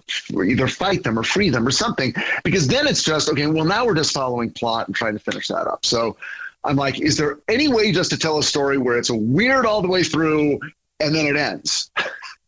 with with no satisfying conclusion, and people will leave the theater disappointed. And that's what I did, ladies and gentlemen. I couldn't be more proud. That is one of my favorite things about the film, though, is that you're just as in the dark as everybody else in the movie. And right. uh, like there were there were some rewrites that came about with the script, right? Uh, Uh, like did, did, there were some other people that may have come along. I thought I read that somewhere. Um, well, there were rewrites. Um, yeah, I, I can tell you. I can tell you as as far as I know exactly kind of what the process was, because I had written, I had written a draft that that went out to like like I you know my agent sent it out. My agent was so excited. God bless him.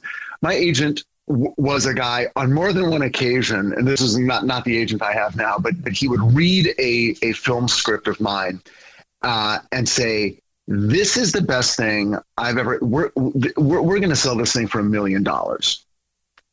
And and the first time he said that, I got so excited. And then we went out and proceeded to sell that script for exactly zero dollars.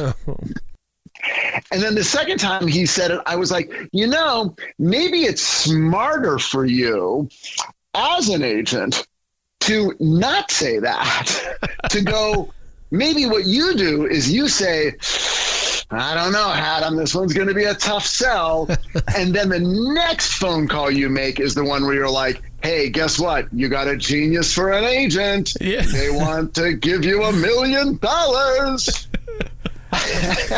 And flash to so, like the spending spree and everything. Exactly, you know. And it, so, so Mothman went out uh, and also sold for zero dollars, and um, and you know, back in the day, it was like, okay, we're going to send this out, we're going to flood the entire town, And, you know, this is Monday, and by Friday, you're going to be, you know, driving a new car.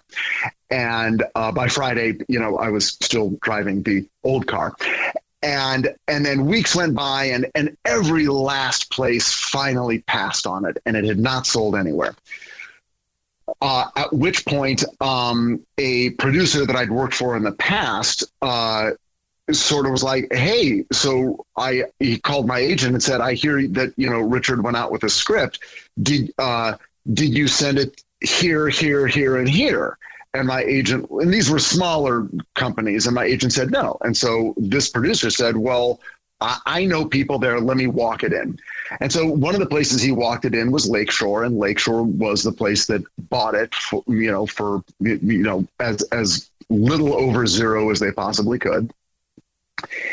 And, um, and at that point, uh, my, my agent was like, well, you're not going to sell it for a lot of money, but the, the, the advantage of Lakeshore Productions is that they don't have a huge budget for development. So if they buy it, they make it. Okay. If you, if you sell it to Universal or Warner Brothers, they buy dozens and dozens and dozens, if not hundreds of projects, and they develop a million things, but they only make the top five or ten percent. You could just be there forever and it never gets made. But if we do this deal with Lakeshore, they will make this movie one way or another. It will come out in theaters. And I'm like, well, you know what? Then I'm going to cross my fingers and hope everything works out. And we set up a deal with Lakeshore, and um, we developed it for a little while with me. And then Richard Gere got involved, at which point he was like, nah, I got to bring on my writer. So then I was let go. And then over the course of like two years, there were there was more than one writer who came on and did uh, rewrites of all kinds, none of which I ever ended up reading because I just never saw them. And then um, early on in the process, they had shown my draft to a director, uh, Mark Pellington, who was at that time making Arlington Road for them. And he read it, but he was busy.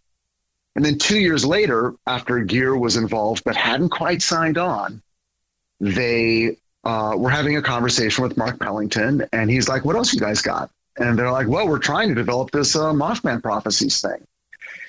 And Mark's like, I think I read that. And they're like, oh, yeah, yeah, but, but we've got a bunch of rewrites. You know, we'll, we'll, we'll show you the current draft. So they showed Mark Pellington the most recent draft, and he's like, this doesn't, this isn't like what I read. Give me, you know what? Send me all the drafts. Just send me every rewrite that's been done.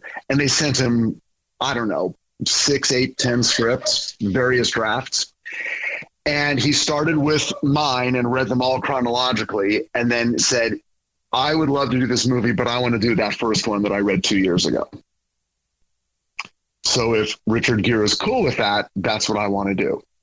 And they said, let's find out. And they had another conversation, and very quickly they were like, let's go make this movie. And then that's the movie they made. Yeah, that's something I, I'd always wondered, um, just because I'd, I'd heard, you know, some rumblings about rewrites that may have happened, or if other people were brought on board, if there was anything of yours that maybe was lost in the final film that you wish you could have included, uh, particularly... Uh, I'll get into more of this later, but particularly like with, you know, because of the huge scope of the things that happen in the book, was there ever anything that you maybe couldn't quite fit into the overall story that you thought was so fascinating, or just any of your other uh, favorite moments from the book that maybe you thought could have worked but just couldn't quite get into it? Well, there, uh, okay, two stories. The first one is, Uh, the first meeting I had with Lakeshore, they had a really interesting note, and um, I think it was correct. And it didn't bother me at the time, but but it never would have occurred to me. The first note they gave me was, go through the script and take out every single reference to U F Os. No, don't say the word U F O. Don't talk about U F Os. Just take take take the phrase U F Os out of the movie. And I was like, oh, that's interesting, because, you know, I mean, you know, if you, if you've read the book and you heard the stories, yeah, there, if you know John Keel, U F Os are a big part of it. But I'm like, well, that's interesting. Okay. I mean, I can still have the encounter with Indrid Cold. It just I just won't use the phrase U F O. It's just like, you know, suddenly there was a guy in the street. He got out of a craft and came over and, you know, and, and then in, in the final movie that you've seen, there's certainly no mention of U F Os. They were like, let's just make it the Mothman. People are seeing Mothman and, and, and there's weird phone calls. That's all fine. And weird, you know, premonitions, but no U F Os. So I took the U F Os out. So that's, that was one thing that was in the script that's not in the movie. The, the other things that are not in the final movie are a little bit more material in the first twenty minutes about um, uh, the marriage of John and Mary. Um, there was a little bit more material where you sort of, you meet, uh, like her parents are there at the hospital. A little bit more time is spent sort of living in the, oh my God, my wife has a brain tumor. Wait a second, what's going to happen? Or maybe she'll be okay. Maybe she can come home for Christmas. Oh wait, no, she can't. Now it looks like she's going to die. There was just more material. It was my Stephen King stuff. It was like, I, I, I'm going to make the first, you know, twenty minutes of this movie feel like it's all going to be about like a family drama about someone who gets sick and dies and what the family dynamics are. And I'm going to make that as compelling as I can and sort of like make you forget why you came to see the movie so that you, you'll be so in the middle of sort of raw real life that when, that when the supernatural stuff comes in, like a Stephen King novel, you, you'll be so in the real world that it'll really, it'll really hit you fresh. Right. So that was some stuff that was missing. And really the only other thing that was missing was um, a scene that I was really excited about. One of the first things I, I wanted to write when I wrote the screenplay, which was a, a basically made up scene that was based on a, a reference in the actual book, but it would have been uh, John Klein visiting an, like an old woman who lives alone in a house in Point Pleasant. And, and she invites him over and she's like, I really need to talk to you. I've been having some problems. And he's like, sure. And she's like, oh, please come in. And she's very polite and come, please sit down. Would you like some tea? You know, and she's got her, her house is set up really nice and all of her little tchotchkes and doilies everywhere. And he sits down and, and, but she seems really upset and he doesn't know why. So they sit down and they're having their tea and she starts trying to explain why she's upset. And a book off of her bookshelf just slides out and falls to the ground. Uh, so kind of going back to the poltergeist activity that was referenced right, in the book. Yeah. Right. And he looks over and, and then he looks back at her and she literally like she, she has this like distressed look on her face, like, like her dog just came in and peed on the floor. And then, and, and she tries to start talking again and something else slides off a table and falls on the ground. And she's just becoming more and more upset. And you realize though, it's her, it's her embarrassment that she is unable to host anymore because she wants her house to be perfect and she is the perfect hostess.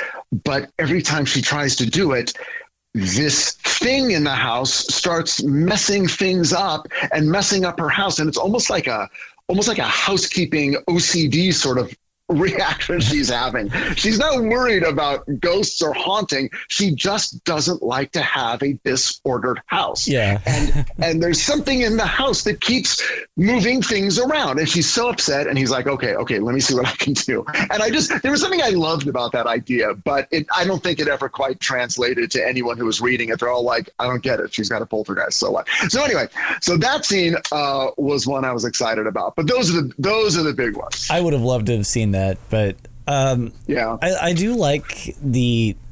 I mean, you mentioned earlier, you know, bringing a very human focus to this, and uh, one of my favorite things about the film is even though there's this big focus on the supernatural and the weird things that are happening in this town, it never loses focus on the human element, and you know, this huge theme I feel with the movie is, you know, letting go and moving on, especially with John Klein needing to stop obsessing over uh, interacting with his wife and trying to communicate with her, with her, and which I thought was really powerful. And uh, was that ever a challenge trying to balance that, like going between the supernatural stuff, but also uh, everything going on with John Klein and Mary and. Well, y- yeah, it, you know, it, it wasn't, once I thought of it, it, it became the, the solution to every problem, because the problem of adapting the book is that it's a lot of stuff, but there's nothing, there's no sort of unifying element to it. It's unified by the event that happens at the end, but, but until you get to the end, you're sort of free floating. So I early, early on, I was sort of like, okay, I love the idea of a guy. He's a reporter. He, you know, I'll make him actually a real journalist at a big East Coast newspaper, and he gets stuck in a small town and weird things start to happen. But then it's like, well, it's going to be very episodic, and it's just going to be, well, here's a weird thing. Well, here's a weird thing. And, and, and ultimately, you know, if the Mothman isn't killing people, who cares?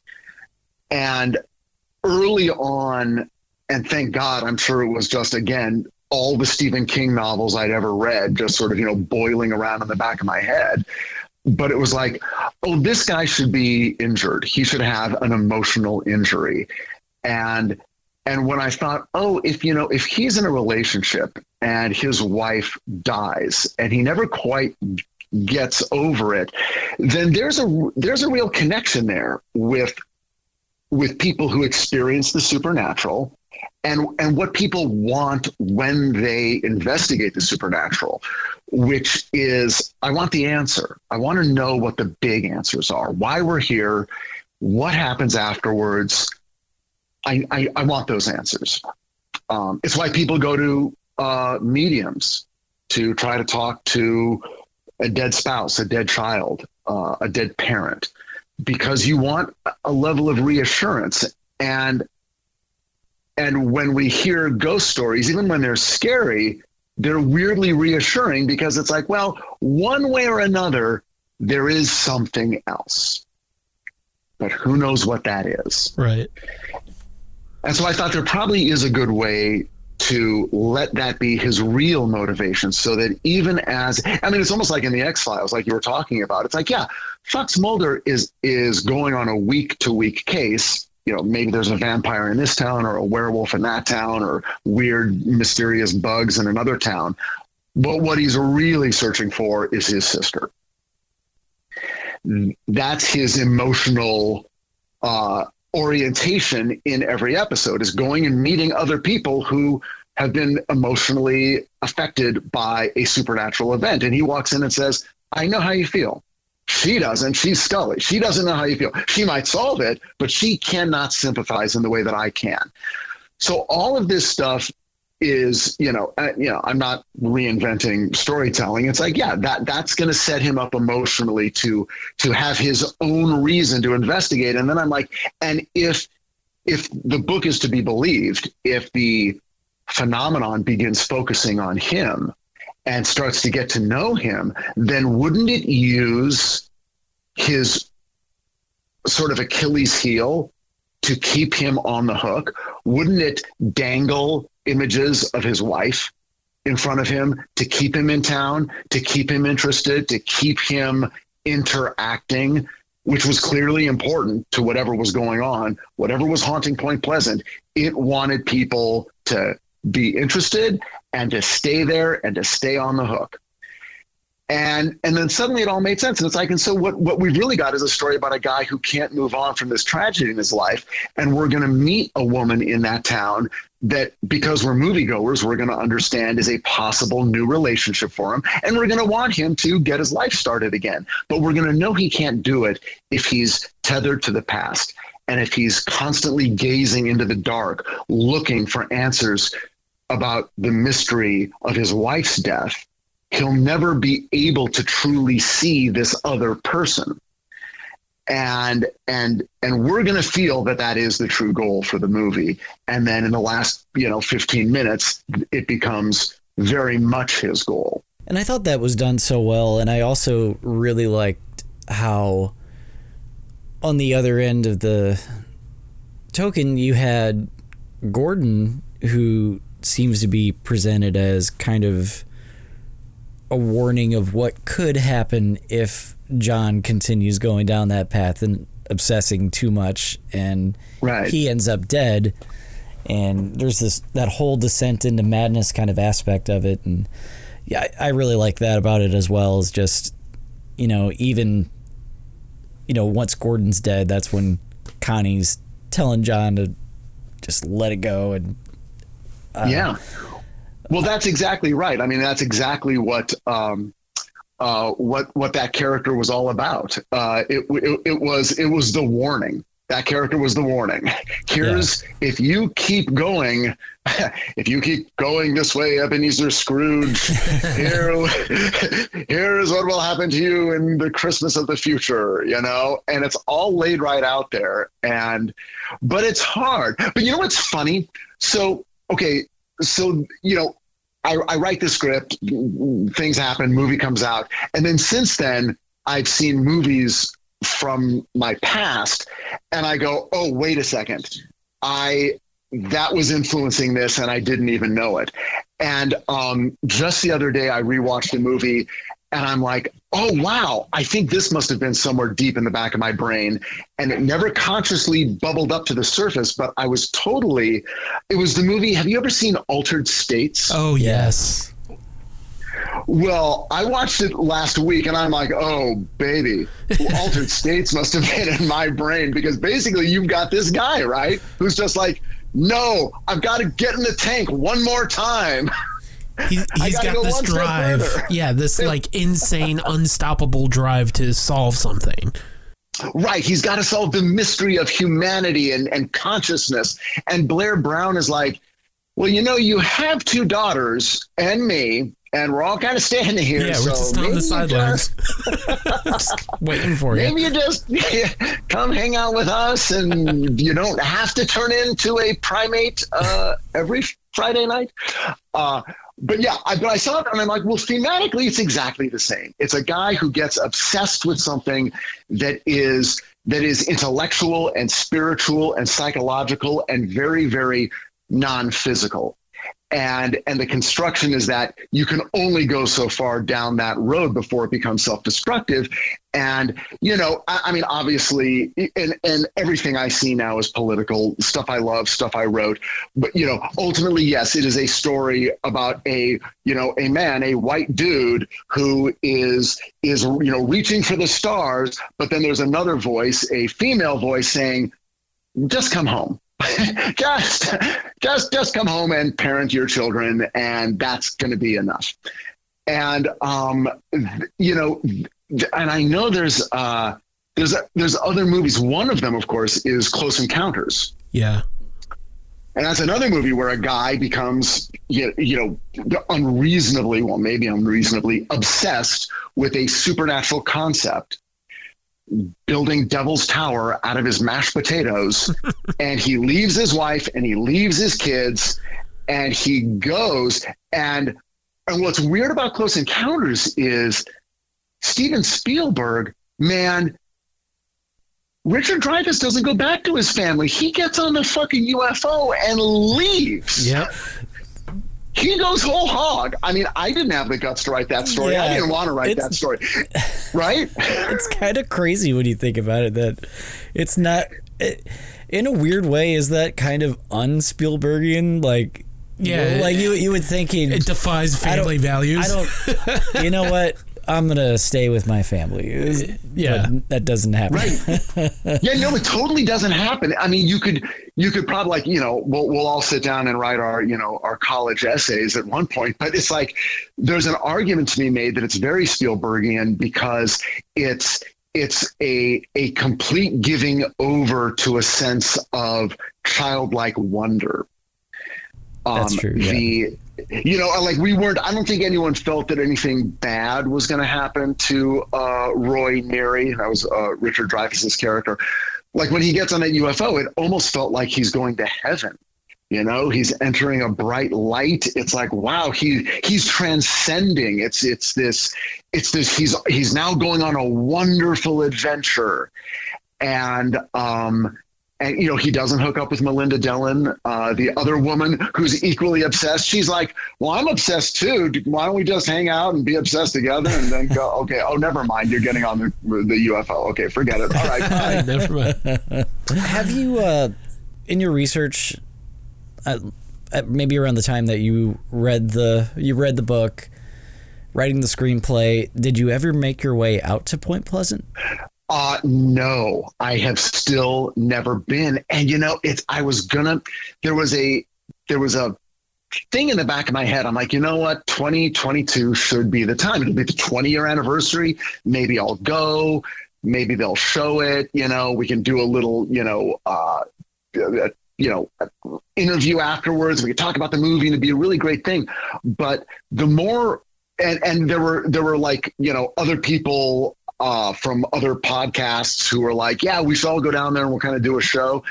And when we researched it, it became clear that it was just not, it was not going to work for a million reasons. Some of them personal, some of them Point Pleasant, you know what, like Point Pleasant doesn't really have a place to do a screening. If there were more than twenty-five people who wanted to see the movie, they couldn't accommodate it. And it's sort of like, oh, well, the fun would be if there was like a bunch of people who wanted to see it. So anyway, it, it was sort of like, I'll, I'll get there one day. But what's really funny is that people go there all the time and take pictures of that statue, right? Or go into the, they go into the museum. And, and apparently there's like a documentary there where I'm in the documentary and they're like, oh my God, you're in, you're, you're in this place in Point Pleasant. And I'm like, I still haven't been there. But a friend of mine, um, again, if, if it's okay to mention another podcast. Oh, yeah. Um, my friends uh, Scott Philbrook and Forrest Burgess on the Astonishing Legends yes, podcast. I'm I'm a big fan of them. Oh, cool. Well, yeah. and, and they're, you know, I mean, we're, we're, we're all in the same, we're all in the same crazy bus of uh, paranormal enthusiasts. But Scott always tells this story about how years ago he went through Point Pleasant and actually um, there was like a big, there's the, the wreckage of the old bridge. There's still uh, pieces of it along the, along the banks. At least there was when he went, and he took a chunk of the old Silver Bridge and he brought it home. Wow. As a weird artifact. And, and he got rid of it. Why? He said, yeah, he said, he said it felt bad. He, mm. he was excited about it. But the minute he left town with it, he started to feel weird about it. And he's like, I'm not going to be, you know, I'm not going to tell you that weird things happened or something was haunted, but, but I will tell you, he's, he was kind of like every bad thing that happened after that felt like it was happening because I had that chunk of tragedy in my house. And after a few months, I'm like, you know what, maybe it's crazy, but I'm going to get rid of this thing. And he got rid of it and, uh, and felt a lot better once he did. I think there's something to be said. And, you know, whether you believe in supernatural or not, I, I think there's something to be said about brain power in general, and whether that's just really like a distortion or or contortion of what is actually happening. Obviously, you know, nobody's going to really know unless you have multiple documents on it, right? But but I think yeah. that that, you know, if he really believed that all these things that were not working out in his favor were associated to that, yeah, sure, you could you could blame it on that piece. And as soon as it's gone, it's, you know, everything's hunky dory. Yeah, I, I think that is almost right. a perfect, perfect like, uh, I, not an analogy, but like a perfect capsule of what supernatural is in general. Yeah, right, because because it's interactive and it's interpretive. So you're going to see things framed in a certain way if you're approaching it with those kind of preset thoughts. If you if you think you've got something that might be cursed, you're going to be really aware every time you stub your toe or get a you know a ticket or you know or something you know God forbid really bad happens in your life. You're gonna you, it, it's gonna. It's going to, you know, be way up on your radar, and then you get rid of that thing. And then, and then, you know, stubbing your toe and getting a traffic ticket or just, that's just a stupid thing that happened the other day. Yeah. It's not part of a pattern. But it could have been. But it could have been. Yeah. It's another it, pattern you don't know about yet. Yeah. it, it's, it, yeah. It's interesting when things like that happen, and then you're like, you're focusing so much on these bad things that are happening, but somebody would be there to remind you, like, uh, you're kind of not paying attention to all the good things happening, though. Right. Yeah. Um, or, or then later, later he finds out, oh no, that thing you had, no, that wasn't from the Silver Bridge. That was just from a highway they tore up. Yeah. e- either way, I don't think I'd be brave enough to do that. Especially, you know, I, I. There, there. I, I kind of want to visit the town, but there's also part of me that's like, I might be too spooked, because I've seen, you know, videos of like people exploring abandoned places, which that alone fascinates me. That's always interesting to see. But, you know, there's things on YouTube of people going to like the, the T N T area, and that's the spot where I'd be like, uh, no, no, I don't think so. Yeah, I, t- I got to agree with you. I don't know. I there was a point in my life where I really wanted to do that. It's like, I'm going to, you know, every vacation is going to involve sleeping in a haunted hotel, you know, and I, I'm going to just really throw myself into the answer is out there, and I'm going to go to these haunted places, and I'm going to come back. And, and it, and it seemed exciting. And, and then, I don't know, somewhere in my late thirties, forties or something, something turned a corner with me, and I was just sort of like, nah, I don't need to. I, I, I've been scared enough in my life. I, I I don't need to go looking for it. And I don't need to go looking for bad feelings. I think that's what it was, too. It's like, I think personally, it would bother me, you know? Um, it does bother me. Even the good stuff bothers me now. Even when I go to a medium and and I get good information, I, I feel weird about it. And I, I, I'm like, you know what? I, I, I got to just... I, I st- stick to the books. I don't need to do it in real life. I mean, I don't know if you guys have found the same thing. Yeah, I mean, I so I know somebody who does um, uh, tarot readings, and she offers all the time. And I'm like, you know, I, I did it once, and then whenever it gets offered, I'm like, I shouldn't, because I know I'm going to read too much into it, and then I'm going to make myself worry to death, and I don't want to do that. And, you know, yeah, that also kind of poses that question, right? Is like, once you, uh, let's say you're getting uh, a look through the window into the future, and then you're being told these kind of vague descriptions, and you know, there's so many different ways to interpret it. There's people that say, yeah, they're vague for a reason, you know, so you can read more into it. But it it also it starts making you think, like, are these making me stri- like steer the vehicle into this direction or not? So it's almost best to be unknown. But of course, like, I've I've always been investigative throughout my whole thing, and exploratory. So it's like throughout my whole life of forty-one years, and it's just like, yeah, I kind of want to explore, and I kind of want to know these things or get different perspectives on something. But on the same token, it's like, yeah, let me let me live my life, and we'll figure it out too. Yeah, exactly. There, yeah, there's yeah. this this like kind of push and pull with supernatural, and it's, you know, it's always going to be so interesting to me. Where so, so I, did I, your your the tarot card reading that you did? Did you find that it was accurate? No, I, so it it was. I mean, there there've actually been a couple of them, and honestly, I can't even remember what they were. But but they were things that were kind of vague, like uh, difficult uh, spot in your career or relationship. Something could happen here, and like, it was always like,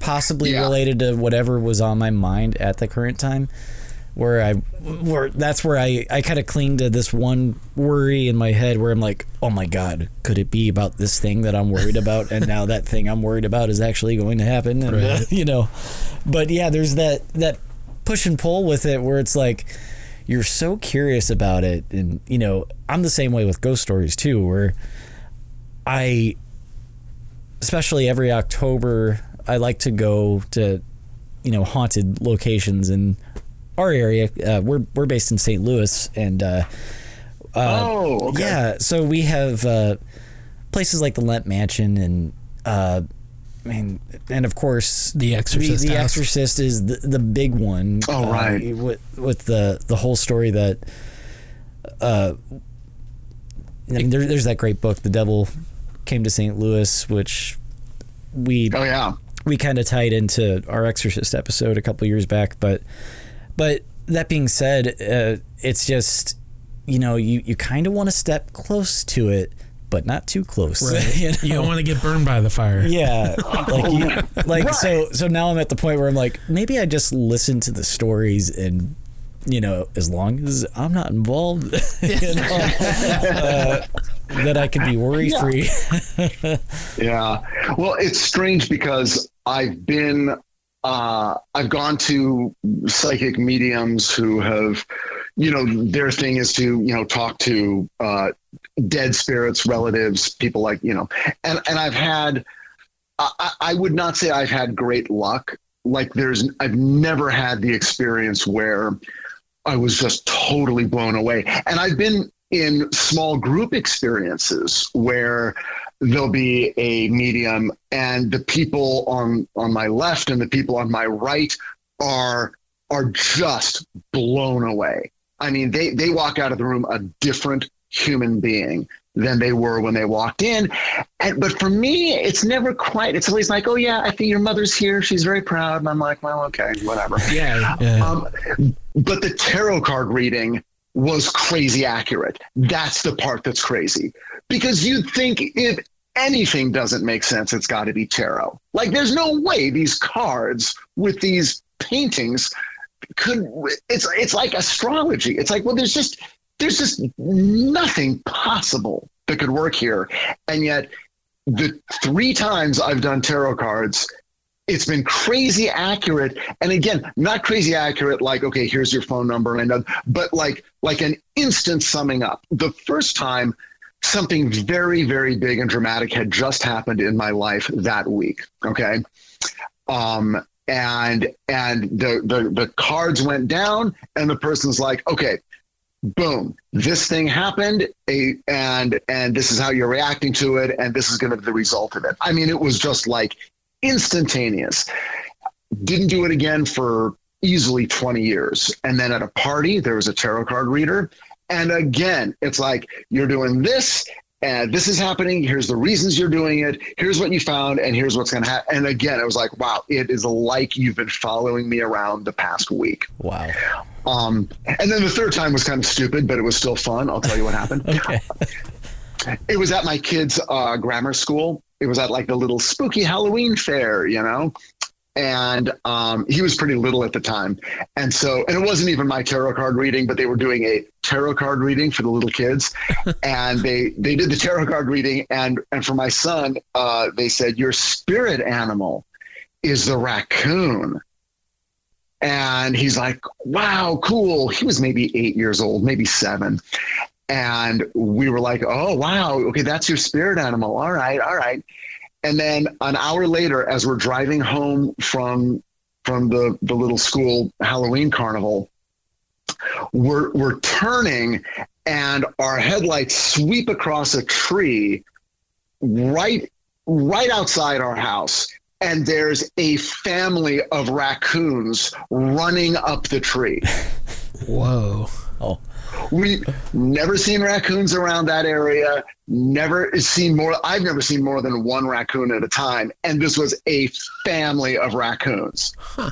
And we're like, wait a second. It's your spirit animal. It was amazing. So I'll, I'll give that to the tarot cards too. I'll lump that in with my crazy accurate tarot card readings. Yeah, there's this other thing that w- with any sort of, you know, seeking, not necessarily seeking contact, but seeking evidence, uh, whenever you kind of get into that existential crisis mode, and I think that's something where it's like, it would be kind of nice to know if there's something beyond this life. And I think that's like part of the gratification maybe that comes with the search for answers, is maybe there's something in us that kind of seeks that comfort of knowing that there is something beyond. I, I wonder if that kind of taps into that. Well, what do you guys think? Like if I, if you, you know, had to, had to give an answer right now, just, you know, up or down, uh, and, and, and, and, you know, with, with no details or, you know, oh, here's my whole cosmology. if if I asked you, do you think there is something else after death, whatever it may be, or do you or do you think, suspect, feel, intuit that it is lights out and the plug is pulled and you're done? What would what what's your feeling? I say I think I, there's something after. I say yes. Yeah, me too. I think it's it's it's, it's kind of it's weird. I, I it's funny that you bring that up, because like I definitely kind of go back and forth on it, right? Because I try to take more of a realistic and maybe some people might say a very simple approach to things is like everything has an explanation. It is what it is.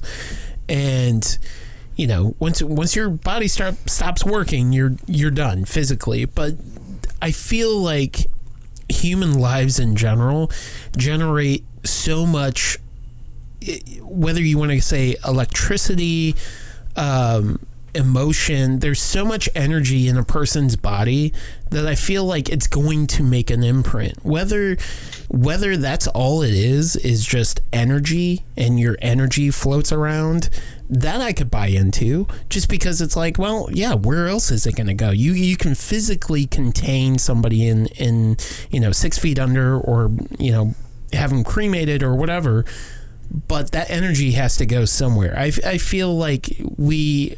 You know, I I firmly believe in hauntings are really just captured energy. And I think that that's where the poltergeist stuff that comes out of the Mothman legend, it really kind of throws me off, because it's like, okay, is is it just like this ripple effect from the Mothman or from the legend of the Mothman, however you really want to word it, or is it just this... these people or this town has so much energy that it cannot be contained? It's always something I, I wonder about. Yeah. Well, it's, yeah, I think you're, you're pointing in the exact right direction, because, and it's almost a chicken or the egg sort of thing.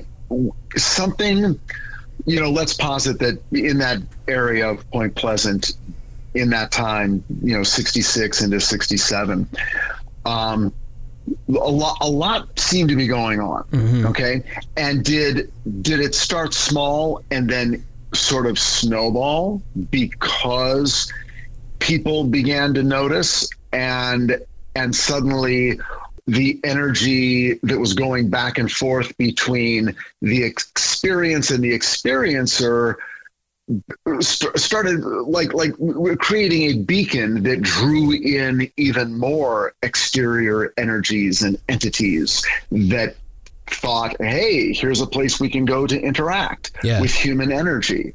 And so then that started to happen.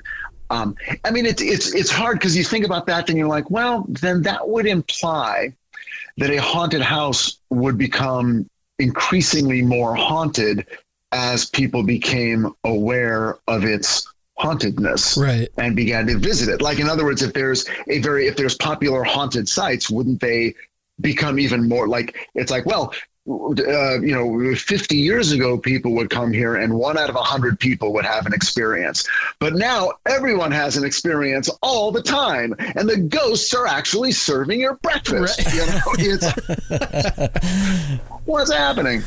And why? And what's the thing? Like uh, here in Los Angeles, down uh, in San Pedro, that's where the Queen Mary is mm. uh, is is set up. And, um, you know, they do tours, and it's a hotel and stuff.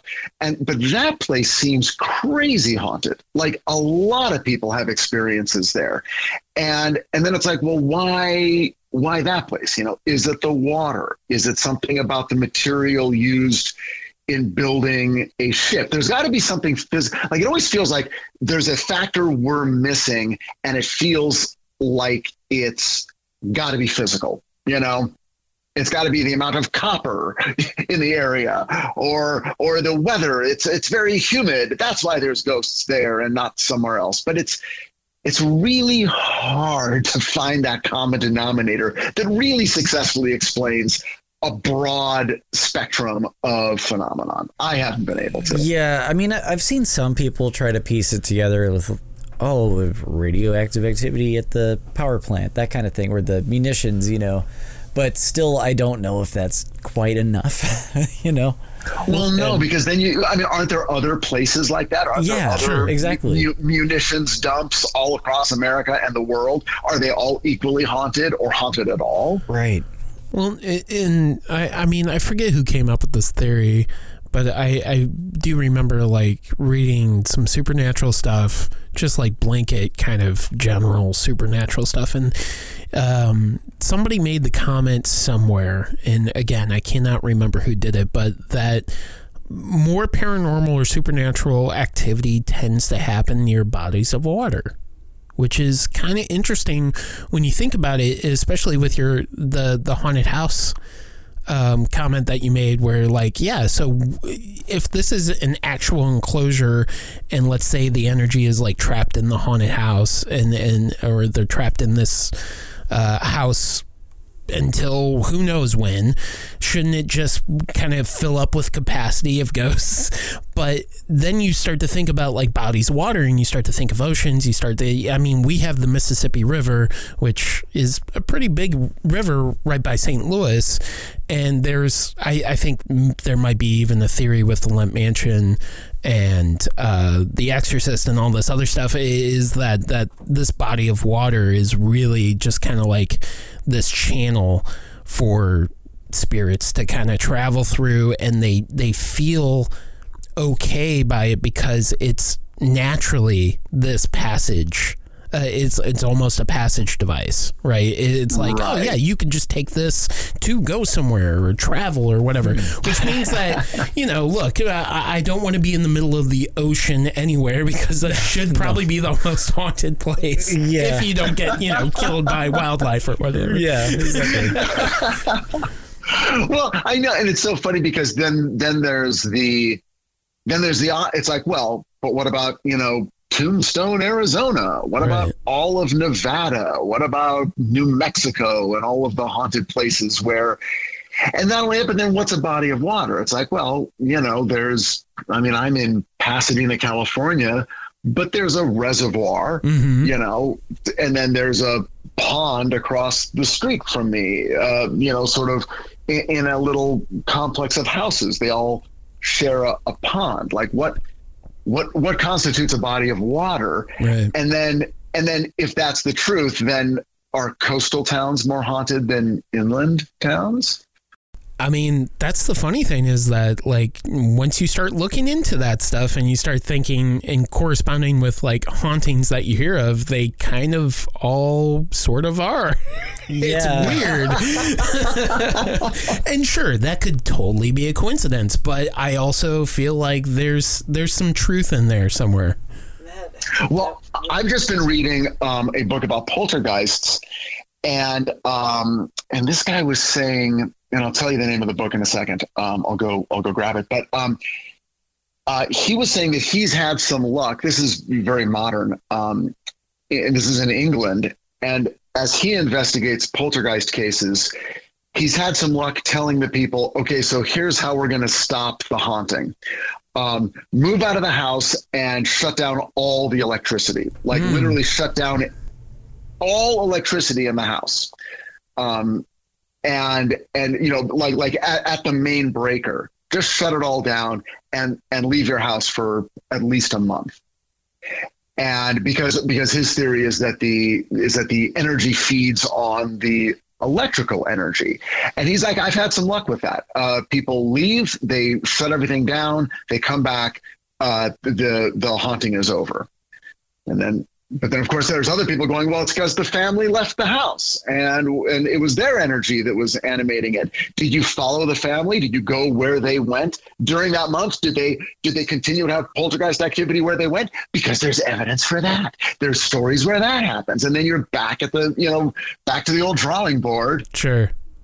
And I think I I, I mean, I think it it would be safe to say that there's probably different varieties of of poltergeist and haunting and like spiritual activity, right? It's not all clear cut. It's not all one rule. It could be, uh, you know, a family member just wanting to hang out and make sure you're okay. It could just be a mischievous like five year old that tragically died and he loves turning on and off lights. Yeah.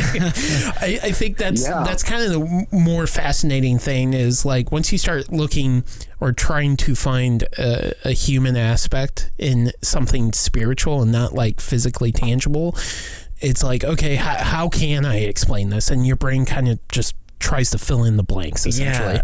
If you if you had to apply that method to what happened in Point Pleasant, where do you think that all comes from? Uh, are we that that's where it just boggles the mind because it's like this doesn't exactly sound like an alien story. This doesn't exactly sound like a ghost. What is going on? You right. know? Well, yeah, and then you get to you get to the the question of, wow, so much was happening in Point Pleasant that one year that John Keel was there, but we don't have five more of those, right? Or ten yeah. more, you know, there's not a lot of others. And then, and then of course, you know, the skeptics, but anyone starts going, well, was, was the, was the connecting factor John Keel? And, and was it connecting because he was doing the connecting? Was, was he sort of saying, well, I, I'm going to try to, I'm going to try to pull together everything I'm hearing and everything I'm experiencing and present it in such a way that it feels to the reader as if it, it was more connected than perhaps it actually, actually was. Hmm. I don't know. I, I was fortunate enough to meet him uh, a couple of times and spend a little bit of time with him. There was nothing about him that made me feel like, oh, he made this all up. This guy, you know, this is just, you know, this is all bullshit. Um, at the same time, he showed no interest at that point in his life in convincing anyone of anything. Uh, huh. He would talk about it, but he talked huh. about it in a very offhand way, like it was just, you know, like the trip he took to Disney World two years ago. He's like, oh, yeah. He's like, well, what, what happened is I'd go over there and then th- this would happen. And then, you know, and what, what people forget is that, you know, this person, you know, did that with, you know, and that thing happened to them. So anyway, what are we having for dessert? So it was, it was, it was like disconcerting because I thought when I met him, it was going to be like the most transcendent event of my life. Yeah. And I was going to like look into his eyes and know the secrets of the universe. And, and he just presented in such a confounding way, which, which is well known. I mean, he would go, he would go to these conventions and just piss everybody off because he wouldn't stop joking about aliens. And the people at the convention were dead serious and they yeah. wanted this guy to give them some answers. And he's like, what are you looking at me for?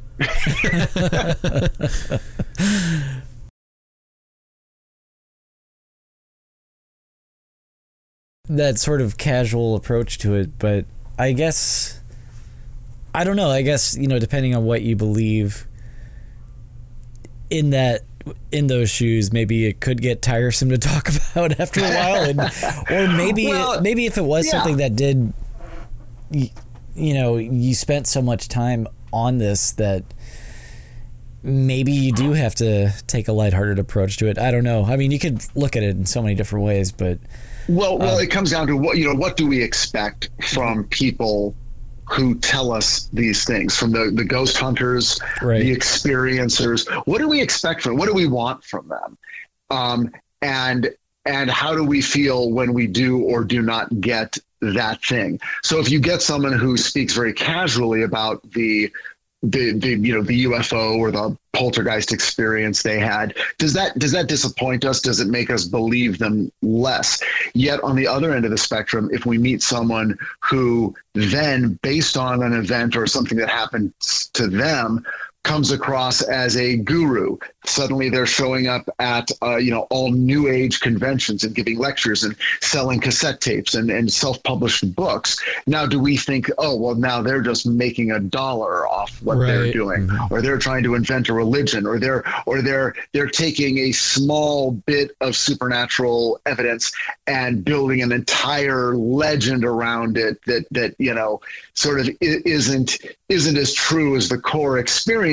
What do we expect from these people? Because we do have expectations, and there's not a lot of room for them to not disappoint us, piss us off, or or make us dismissive of them.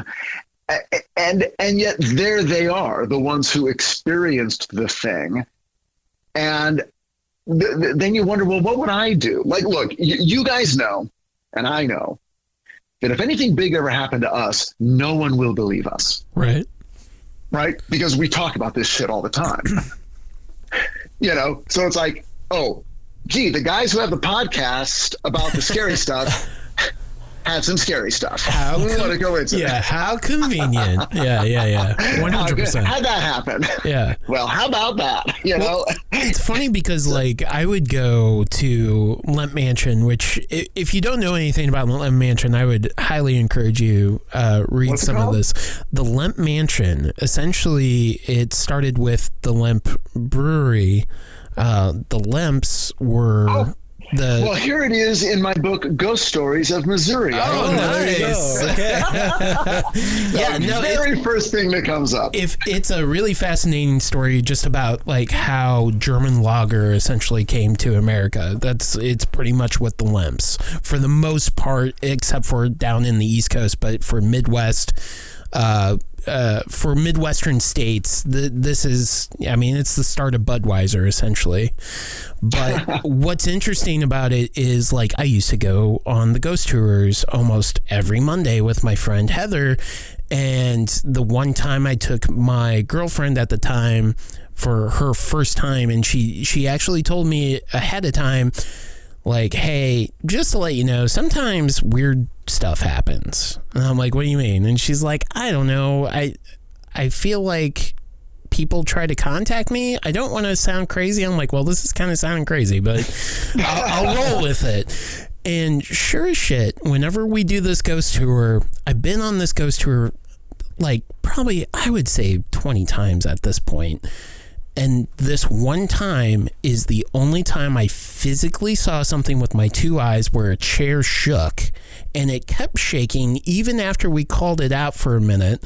And we were just like, hey, that chair's shaking, because the guide was like, oh, what are you guys all staring at? And I said, hey, the chair, the chair is shaking. You can see it shake like two more shakes, and that was it.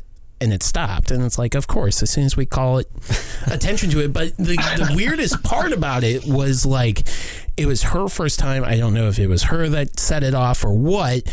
She was one of the first people, if not the first person, to notice it, and then everybody else saw it. And that that's kind of what fascinated me more, is that everybody else saw it, and the fact that I'd been on the tour numerous times. I'm like, okay, that's not a staged thing.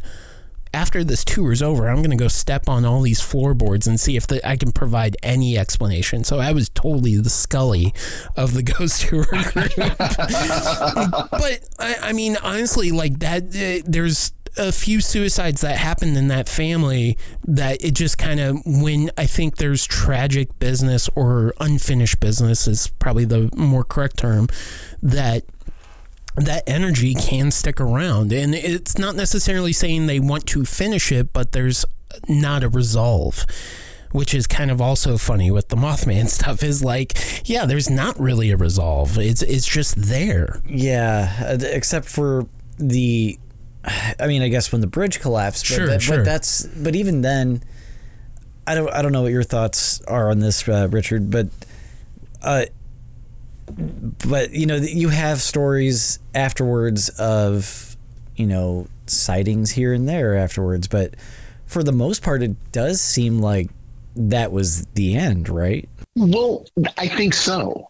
I have not heard a lot of contradicting evidence or, or even anecdotal evidence of people saying, No, no, that's crazy. It's still going on. It's, we, it went on, you know, for another two years. It's still going on today. Yeah, I have not heard that at the, all. So yeah, because when you go, uh, when I, when I was doing my own research for the other the first part of this episode, uh, you go online and there's so many articles that are like very vague descriptions of the Mothman was seen prior to September eleventh, and but there's no citations whatsoever for uh, any conti- any ongoing sightings. So I think that's another thing that makes this story interesting, is that with that Silver Bridge collapse, like it's just like that's it. What what sort of makes the question even more present are the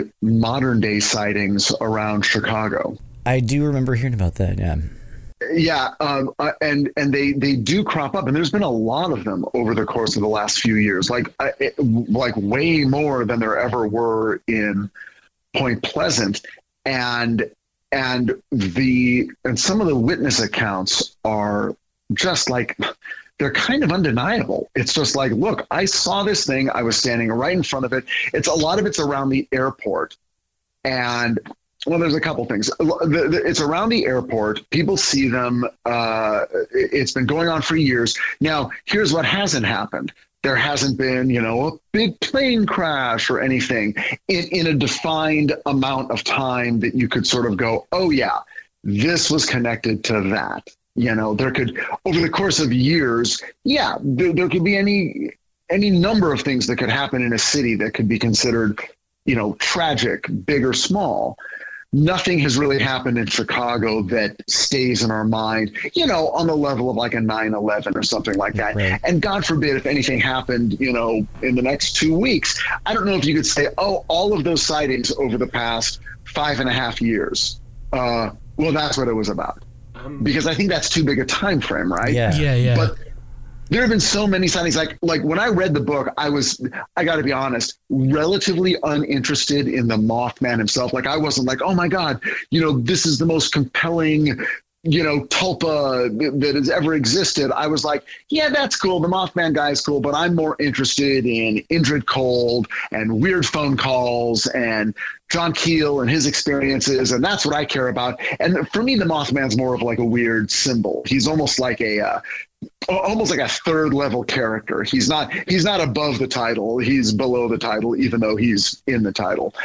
Um, but, and so I didn't really believe, it's not like, oh yes, I believe in the Mothman, but you know what, because of these Chicago sightings, I way more believe that people are seeing a supernatural being with big leathery wings and glowing red eyes that lets out a horrible shrieking noise that sounds like a bus, you know, slamming on the brakes.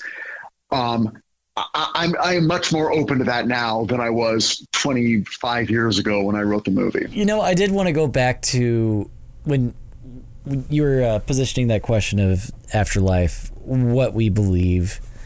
Uh, I think, uh, not to get too, not to sound too stonery here, but but, there, but I do have those moments where, you know, you're kind of like thinking like, how crazy is it that, you know, it, it feel it does feel like life is so random, mm-hmm. and sometimes like I kind of catch myself thinking like, isn't it crazy that I was born as myself and this is me right now, like whoa. And that's one of those things where uh I just go back to it. I'm like, maybe that's my proof, maybe that's all I need, is to know that, you know, because everybody says you're looking for meaning in all this different stuff, and I don't know, I'm not quite sure. Well, wasn't it, I think it was I think Oscar Wilde said, Uh, when somebody asked him if he believed in reincarnation, and he said, he said, I don't find it that much more miraculous to be born twice than to be born once. Oh, that's, yeah. That's a good say.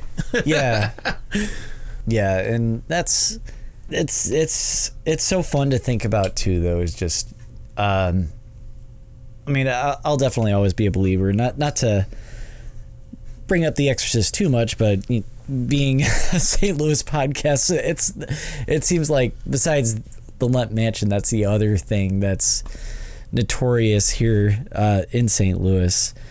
But uh, yeah, that, that's another thing where those accounts are just so convincing when you read about it, and um, it's enough to really make you believe. Um, I mean, not saying it has to be approached necessarily in a religious way, but enough to say to think that, you know, something something happened here that is beyond a scientific explanation. And yeah, it's it's I find that that it de- I mean it depends on what door you walk through to to think about an event. Um, if you're in a very Catholic area, you know, and, and, and everyone there shares a very deep belief in a particular mythology, then then it it stands to reason that any event that is unexplainable that happens there will be seen through that particular viewpoint and might break toward ah it's a it's the Blessed Virgin Mary, or yeah. It is a sign of Satan, like those the witnesses of uh the Virgin Mary at Fatima um now over a hundred years ago, and it's been written about in a million books, but but there's there's people who say, well, it's obvious that what those kids were seeing was a U F O. If you listen to the way they describe it, there was, you know, colored lights in the sky, and we were entranced, and and and the and and it danced. The the lights multicolored, and they danced in front of us, and and and yet the language they used all around describing the phenomenon was, you know, it was our, you know, it was Mary, uh, and and and we were, you know, held in thrall by her, the beauty of those lights. And yet, if you If you sort of divorce yourself from all that, you you could be listening to a U F O report.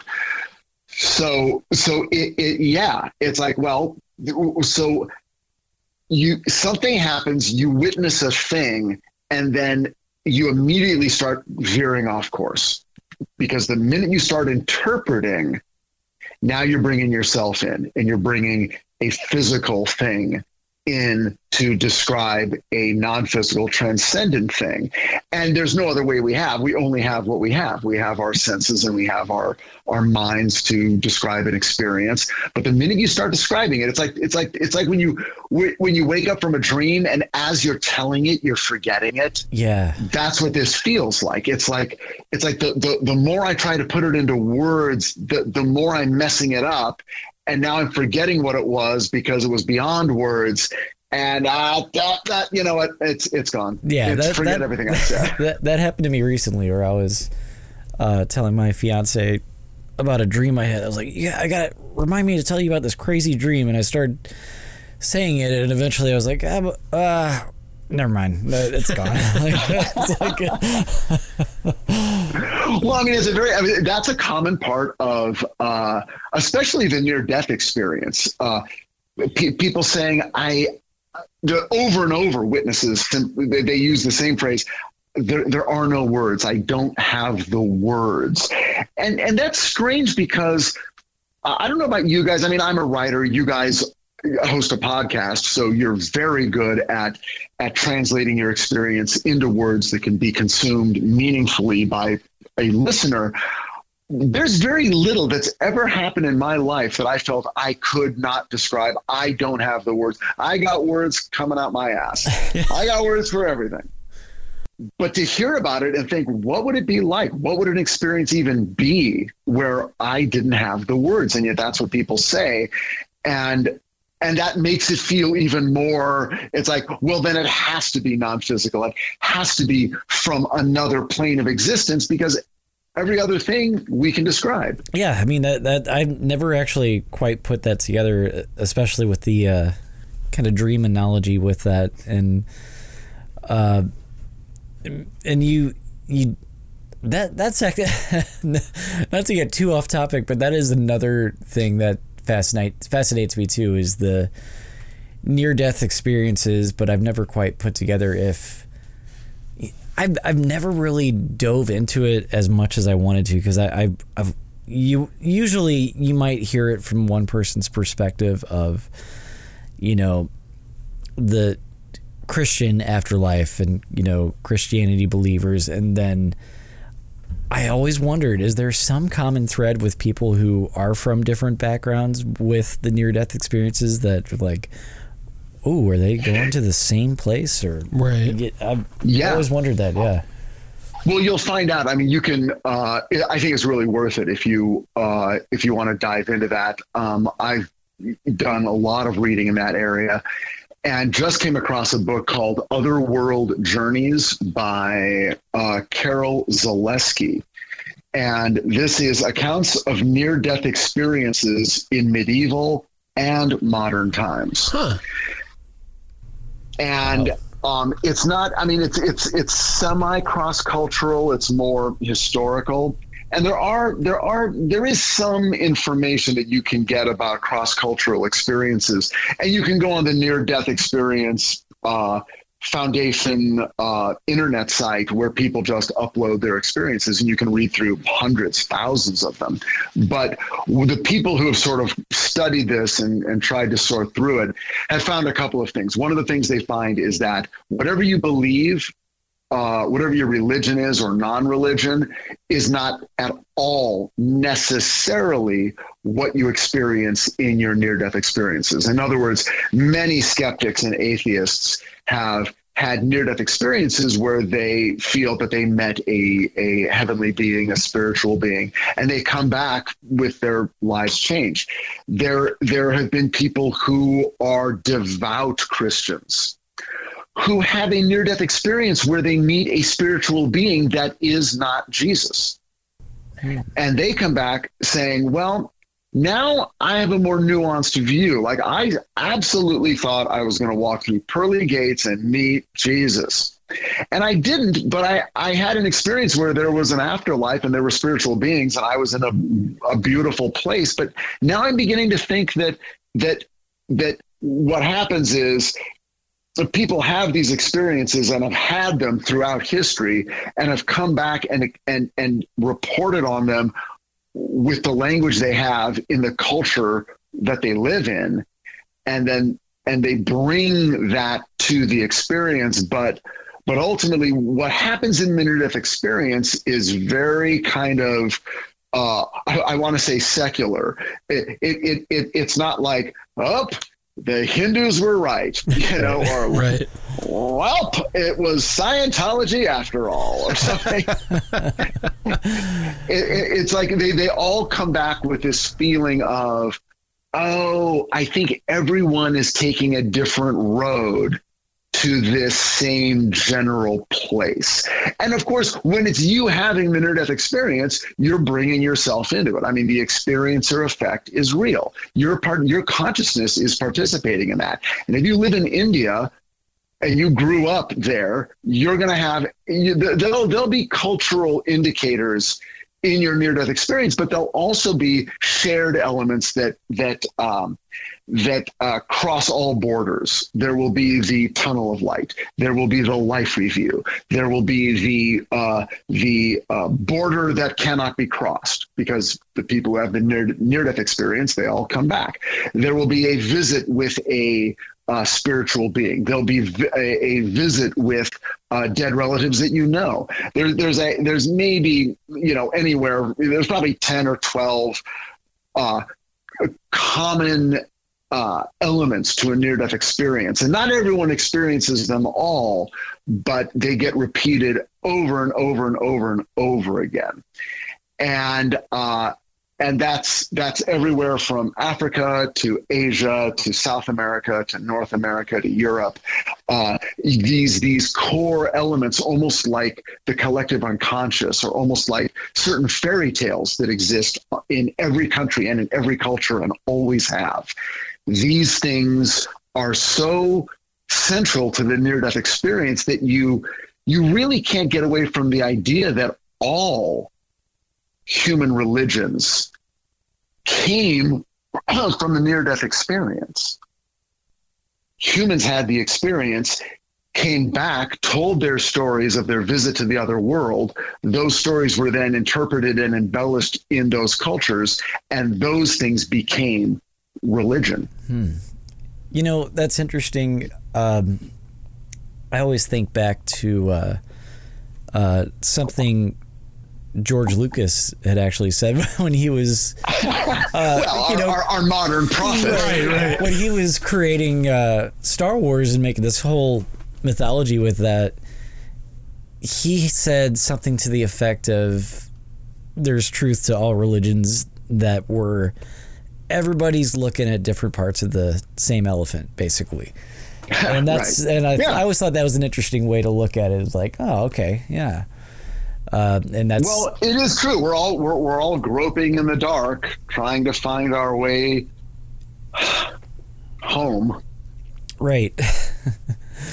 So now, going back to Mothman, do you have any final thoughts as far as how your perspective has maybe changed twenty years later? I know you said regarding the creature itself, you're more open to that idea, but do you have any clue, any idea, any belief of what you think may have actually happened there? Well, it's really, it's really tough. You you talk about the elephant, you know, and, and, you know, the, the blind men all trying to describe a different animal, depending on what part of the elephant they happen to be in touch with. And, and what's so great about the Mothman Prophecies is, is how many different parts of the elephant were present in Point Pleasant that year. Um, you know, from poltergeists to U F Os to Mothman to Men in Black, uh, weird voices on the phone, precognitive dreams. Uh, I, I mean, if if there is if there is an aspect of the paranormal that didn't crop up at least once in Point Pleasant, I, I don't know what it is. Maybe uh, maybe black-eyed kids, but they must have been in there somewhere, right? Yeah. so. So it's, that's what makes it, I remember pitching the idea or, or very briefly talking to my agent about it. And then, um, and then like a month later having lunch with him and, and he's like, so what's your next project going to be? And I'm like, well, well, maybe it could be this, or maybe there's this book over there, or maybe it could be this other thing. And he said, what about the haunted town? And I'm like, what? He's like, that haunted town thing you were telling me. I'm like, oh, you mean the, the Mothman Prophecies? Yeah, yeah, you know, that, that that thing. What about that thing? That that sounded really cool. And I'm like, that's so funny because I never, I never thought of it as the haunted town. But I'm like, yeah. yeah, it was a haunted town. But yeah, it wasn't yeah. a haunted town.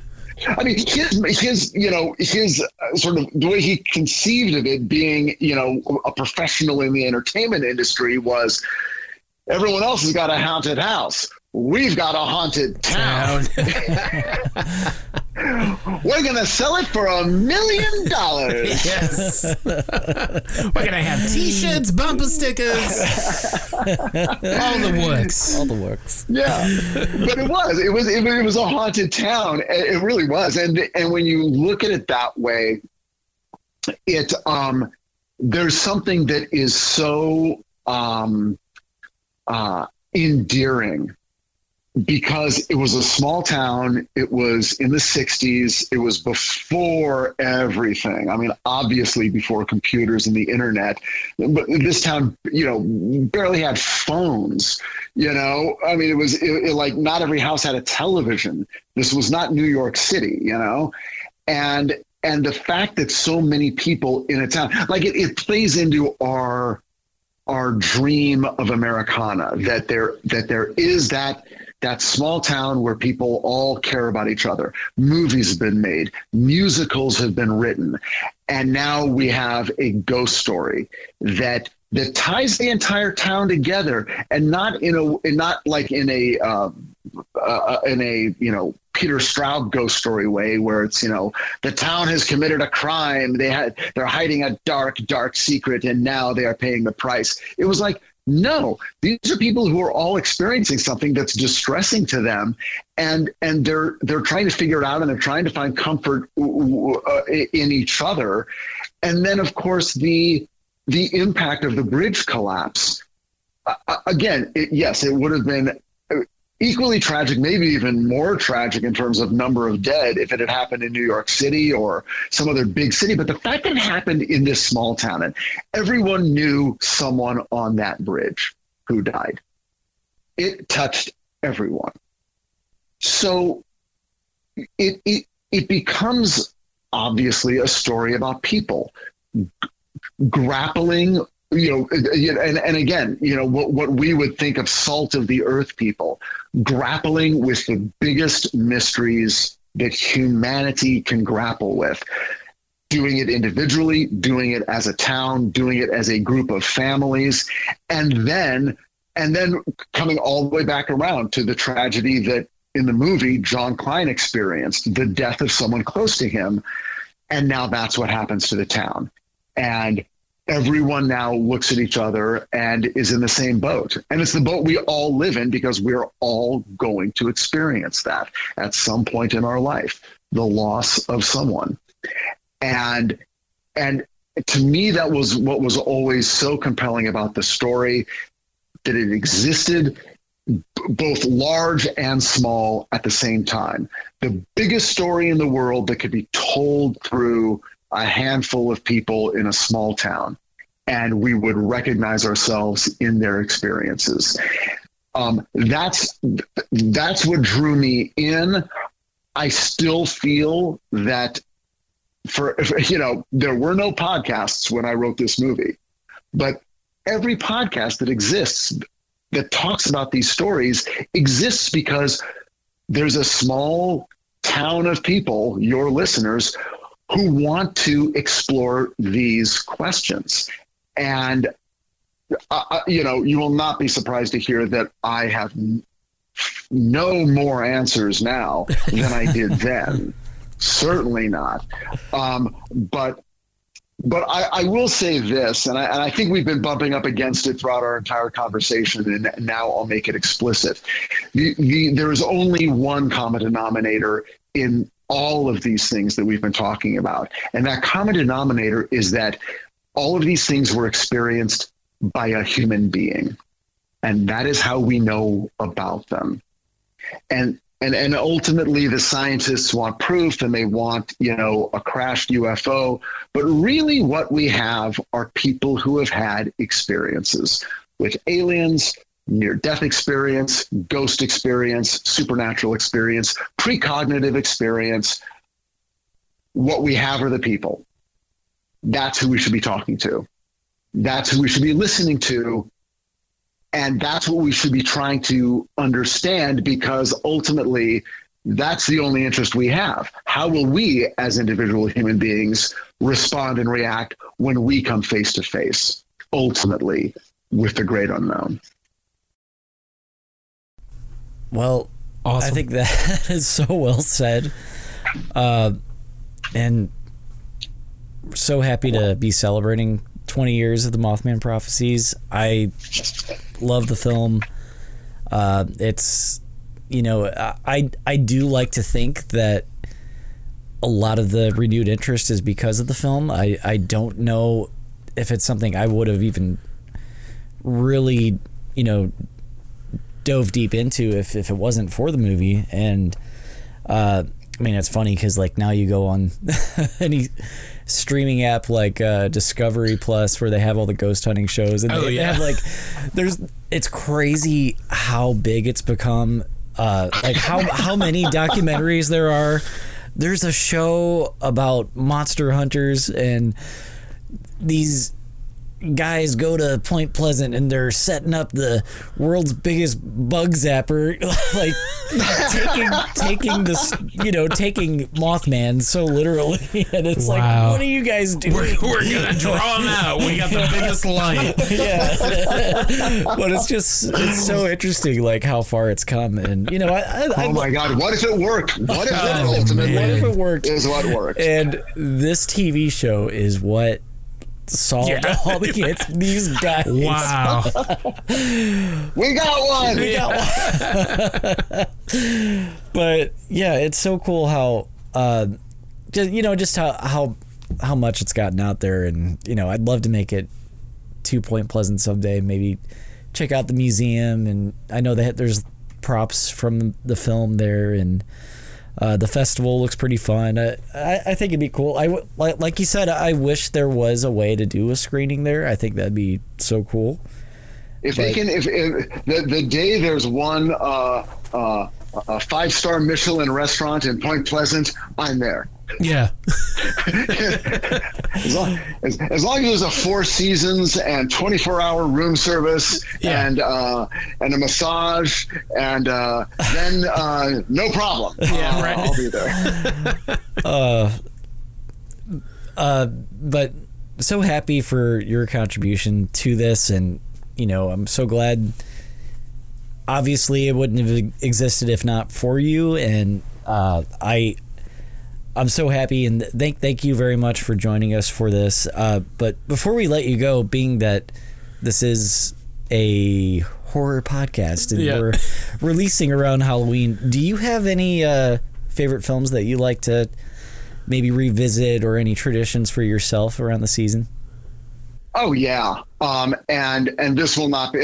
I, I will not wow you with a title you've never heard before. I'm going to give you the, you know, this is about as down the middle as you can get. But these are the movies that came out when I was in high school. So so you you you must forgive me when uh, when I tell you that my favorites are American Werewolf in London. That's great. um, uh, John John Carpenter's The Thing. Yes. Um, Altered States, for your listeners who haven't seen it, it's a little uh, less well known, uh, but definitely worth a watch. It's a, it's it's a weird one, and but it's a lot of fun. Yeah, I do like that one. Um, but the greatest of all, the greatest of all, Abbott and Costello Meet Frankenstein. Yes, yes.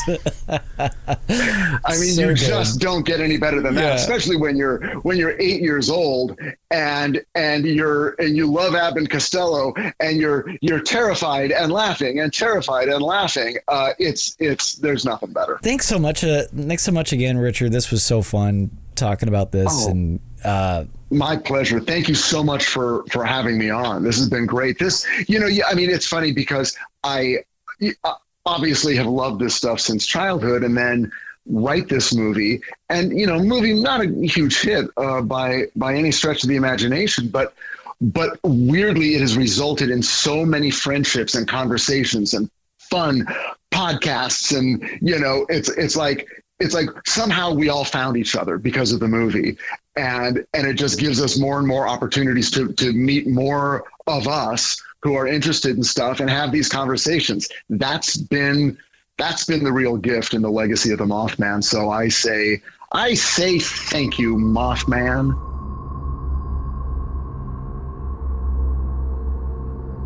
If you haven't, you should check out the film. I think it's I think it's a great.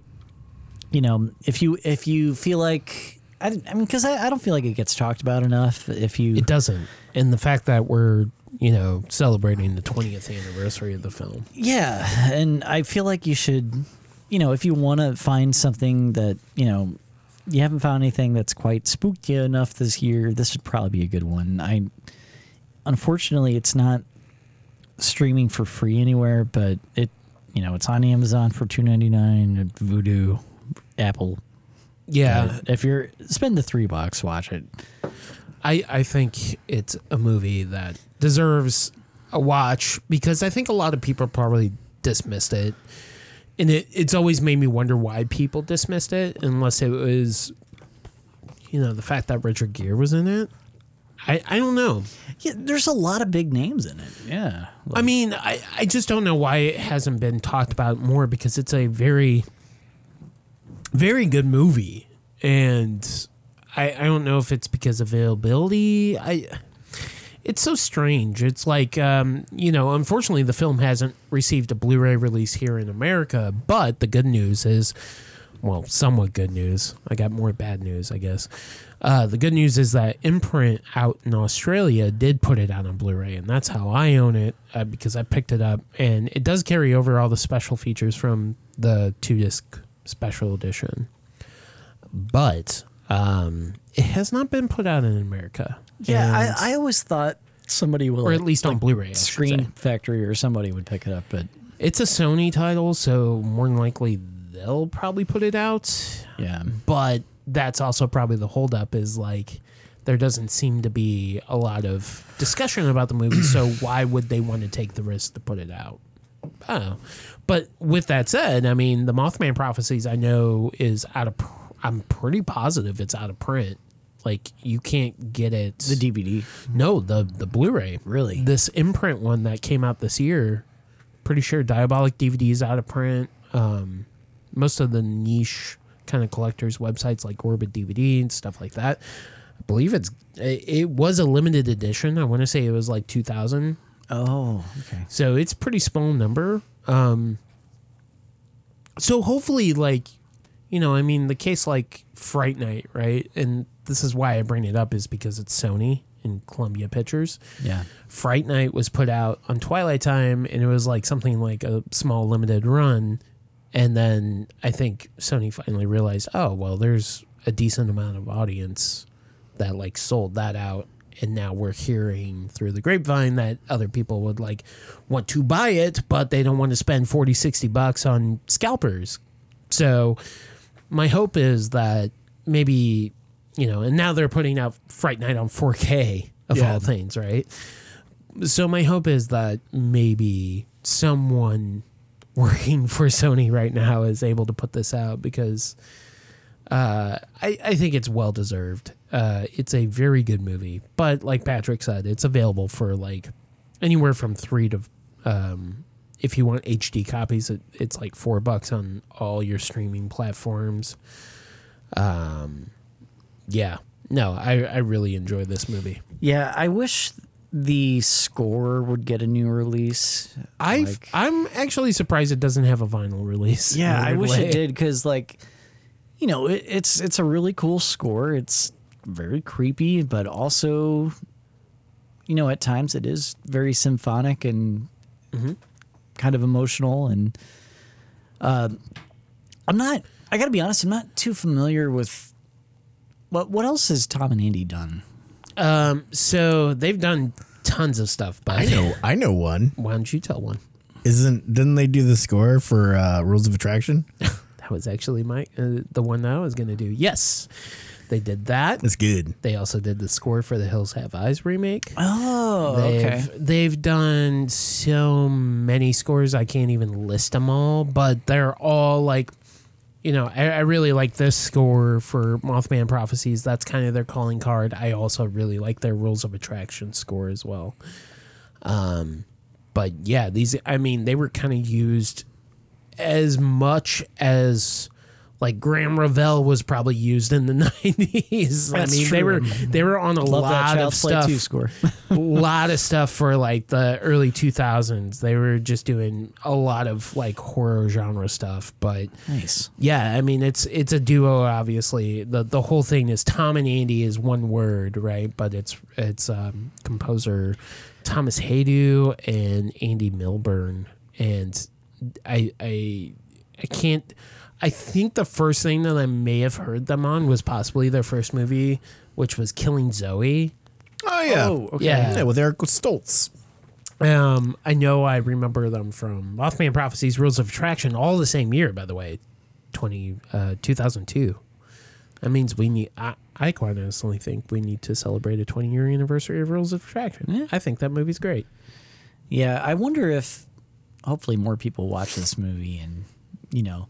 There's parts, you know, I keep getting reminded of other scenes that creep me out, like when Richard Gere's character finds the drawings left behind oh, by yeah. his dead wife. And I was like, man, I, if this movie was more popular, I wonder if, like, they would be selling prints of those yeah. drawings or yeah. something, you know. Or I wonder who the production designer was who actually did that, because...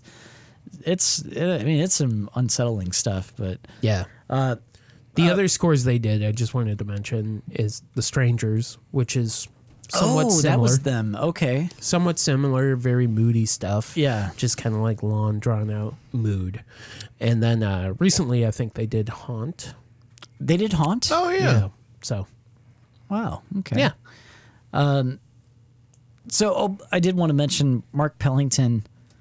Uh, he's been on a couple of podcasts, like talking about the twentieth anniversary, and he actually mentioned, you know, even though the movie's not quite there, but it's it is slowly getting more recognition. Uh, he did say that he's in the process of possibly developing a streaming series, okay, revisiting the story. Oh, that would be cool. So mm. I'm like, that would be cool to see him kind of reapproach this stuff. And uh, I haven't, I gotta be honest, I haven't seen too many of his. I've I, Arlington Road, yeah, and some, yeah. some YouTube videos he's done, but um, well, I mean, that's how he kind of carved out his career, with music, music videos, videos, right? yeah. But but yeah, I'm I'm interested to see where that goes, and hopefully that gets off the ground. And I want to say, like, Pellington somehow, I, I don't really know how, um, he kind of got, like, mixed in with, like, Fincher, I think. Yeah. It, it could just be the simple thing of, like, each time, time each frame, of those guys, too, yeah. yeah, each of those guys started in music videos, and then they started making feature films. But, right. yeah, Arlington Road was, like, that was right, ninety-nine? Something. I think so. Yeah. Okay. Uh, I don't think I ever saw that, but I always got it mixed up with ten Rillington Road. Long time ago, but it, yeah, I'd, I'd I'd like to revisit it, because I I don't I honestly don't think I remember I much. But but I've I definitely seen but it. I, I don't remember. I, yeah. Tim Robbins, right? Lawrence what, Fishburne? Uh, Arlington Road. Yeah. yeah, that was Tim Robbins and uh, Jeff Fishburne. Jeff, Jeff or, okay. Lawrence no, Fishburne. Fuck. No, no, Jeff Bridges. Jeff, Jeff Bridges, Bridges right. okay. yeah. I mean, I, I've I don't heard, know what I've heard it's, you know, a good thriller, and yeah, but yeah, I'd I'd like to revisit that, and with fresh eyes, but yeah. those red eyes. Ooh. I like how you were going into like a Jaws mood right there. Red eyes, devil's eyes, like a doll's eyes, the blackest eyes, the devil's, the devil's eyes. eyes.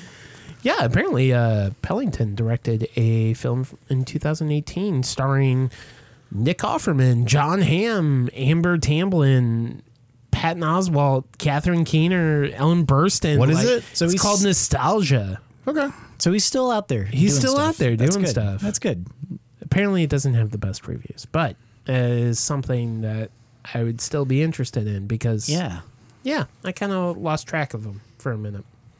Anyway, we hope you enjoyed the Halloween episode. This is being released on Halloween, so I hope you have a great, awesome Halloween, and you had a great month. Hopefully you joined us for either Late Night Grindhouse with uh, Lucio Fulci's Zombie on the fourteenth and fifteenth, or maybe we went all out with Horror Trivia Night. Not sure, because we recorded this before. Ha! Ha! Ha! Ah, ah, ah. Anyway, Patrick, where can people find your lovely self? They can find me on Twitter at MaxReboRules, but during the Halloween season, it's MaxReboGhouls. uh, Letterboxd the same, and Instagram at Pettigan Skywalker. Niles. Yeah, you can find me on Instagram and Letterboxd, uh, Niles Maddox twenty-two. Also, if you look up Niles Maddox on Spotify, I got oh, a shit. pretty sweet Halloween mix oh, that's yeah. like nineteen hours long. We'll so. link it up in case you need another Halloween playlist. Yes. This is the one you want to play today. Don't, Come on. Don't forget mine, which is thirty, oh, Jesus Christ. thirty hours Woo. long. And don't forget my special Halloween mix. Yeah, Andy, where's your Halloween mix? Uh, I never get around to it. Wow. I never do, because I want to do like an actual mashup I was, sort I was of gonna, thing. I was gonna say on Spotify you should combine both of our mixes and no, do. we will we will have links. Please check the Actually, show notes. That's a good idea. Put our our Halloween mixes in links. Yeah, yeah, and we'll put them in the show notes. And uh, you can cool. access the Spotify playlists for each of these lovely fellas. You can find me on Twitter, Instagram, and anywhere else, Letterboxd, at Trify, T R I E F Y. And you can find us as a collective at D T B Horror on Twitter, on Instagram at Destroy the Brain, and on Facebook at facebook.com slash Destroy the Brain. Thank you so much for listening. Uh, we hope we spooked you, or at least got you in a spooky mood, and you're enjoying a pumpkin spice latte or a pumpkin beer. Probably pumpkin beer, because that's what we're drinking. All right. Happy Halloween. Whoa.